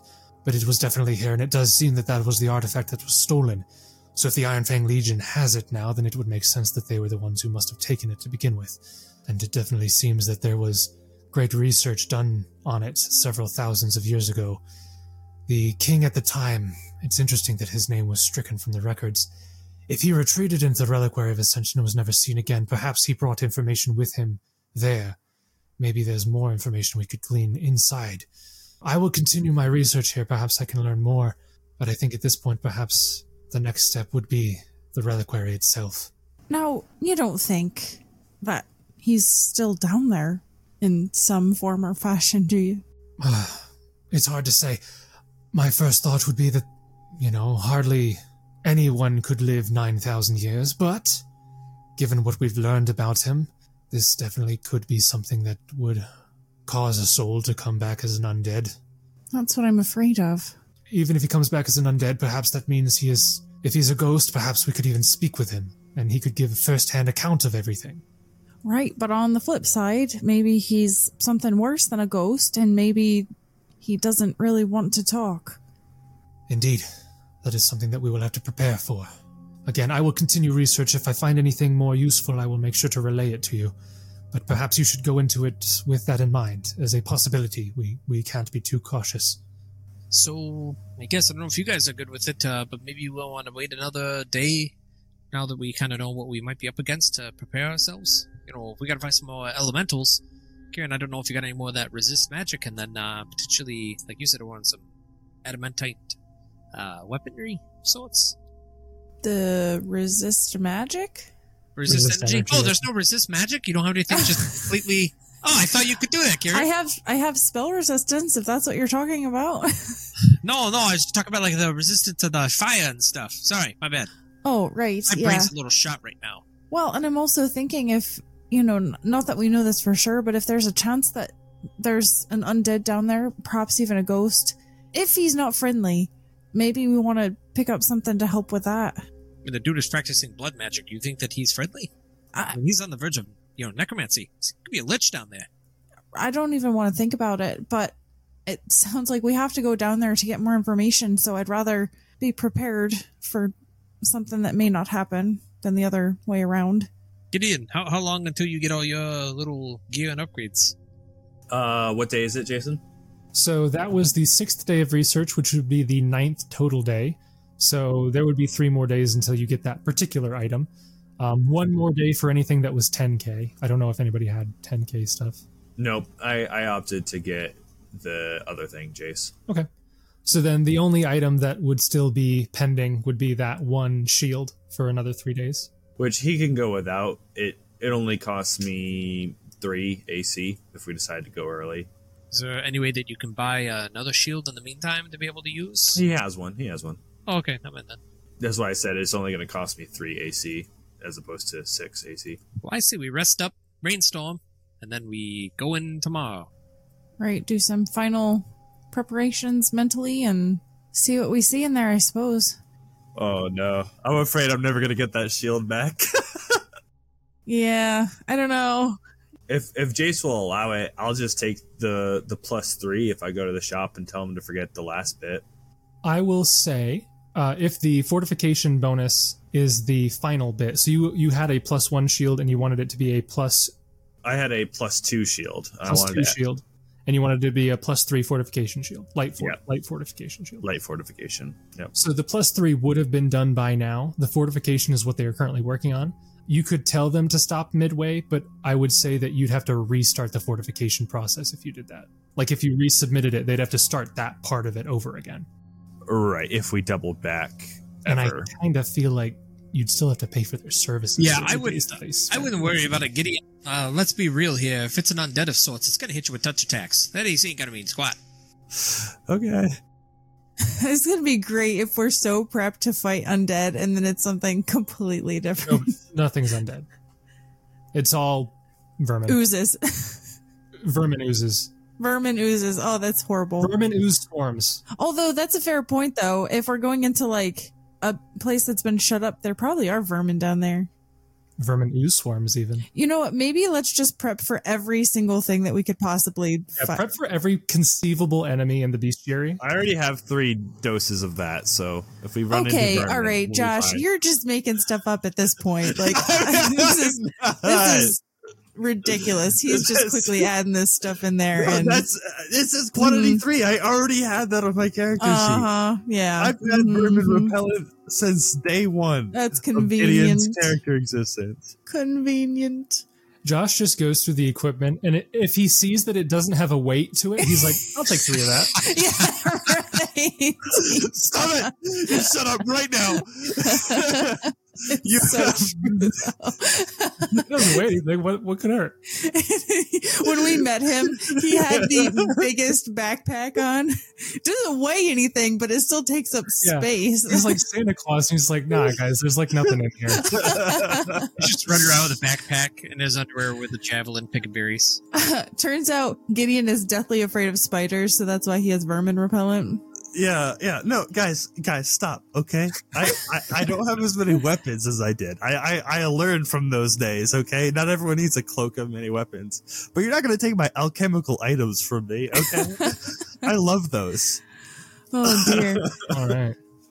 So I don't want to do this, Jason. Can we skip this? All right, this yep. little bit uh, here. Let's just okay. skip this. So like... moving on to book five. So yeah, guys... I'm good with that. Jace, we can figure out deba- later what we'll do with my equipment, but I'm okay to defer to the party as far as how we move. I'm just worried that if I don't get that shield back, that we might not go back to Kraggodan. I mean, you I could, mean, you're I'll... never leaving Kraggodan. That's technically true. You you also could have paid the extra five thousand that was asked of you to rush it. Yeah, yeah, that's that's true if I had that. But yeah. But yeah, that's oh. fine. Do you, you get some more repellents? No, I already bought all those. We have three. Three will be enough. Yeah, that fourth person's screwed, though. That's Jessup. All right, I'll get one more. I think they cost like ten gold. Yeah. Okay. We have, I find one. So, yes. Uh, you guys, on that ninth day, you get this wealth of information, and you decide that you're prepped. You, you kind of know what you might be going into, and you rest for that day. And so you wake up on the the tenth day that you are in Kraggodan. Um, if there were any items of ten thousand gold or less that you commissioned, they would be ready. Otherwise, you guys wake up in the morning, and you get situated, you get around, you get prepared, and you make your way towards the Reliquary of Ascension. And I have two things that I'll say. One, we can figure out any quick last-minute items you want to buy for preparations uh, between sessions again. And two, as you guys are preparing your spells for your entrance into the relic, hey. keep in mind that you are now level thirteen. Hey. Hey. Let's go! So, do we have access to the new goodies that we get? Yep, you wake no. up at level thirteen. It's, like, no. it's like a few. So you will be entering the Reliquary of Ascension as thirteenth level characters. Yes. Let's so go. Oh, Yay. That's exciting. Let's go H P. Yes, everybody can roll their, their hit points, and I can get my chart out so I can track it here. All right, now I'm going to put some ranks and uh, knowledges so I don't get picked on by certain individuals. And no, you can do whatever you want. Hey, let's go. Okay, so character progression. Orin rolled a three on the die. Okay, let me put that down. Do I get to re-roll a three? Gideon rolled a seven on the die. One second. Jessup rolled a four on the die. And uh, Kieran rolled a three on the die. And yes, D twelves re-roll ones, twos, and threes. Two. They also re-roll twos. Okay. Eight. Eight. I'll That's take it. That's, That's not bad. All right, and uh, there are no favored class bonuses for Kieran or Gideon. Orin and Jessup, you guys can tell me what you'd like to do, but both of you have been pretty consistent. Orin has always done hit points, and Jessup has always done his class bonus. I'll more than likely do my class bonus. If that changes, Jason, I'll let you know. Yep, I'll put that in for now, but let me know if that's different. Yeah, that's what Orin can do. Why break the cycle? Updated here, and uh, I'll actually I'll actually put the link in the chat if you guys actually want to look at what the current progression for your characters' roles and stuff has been. We will talk about your level up at the start of next session, and then we will go right into the Reliquary of Ascension. But uh, for now, we'll uh, see you guys next week.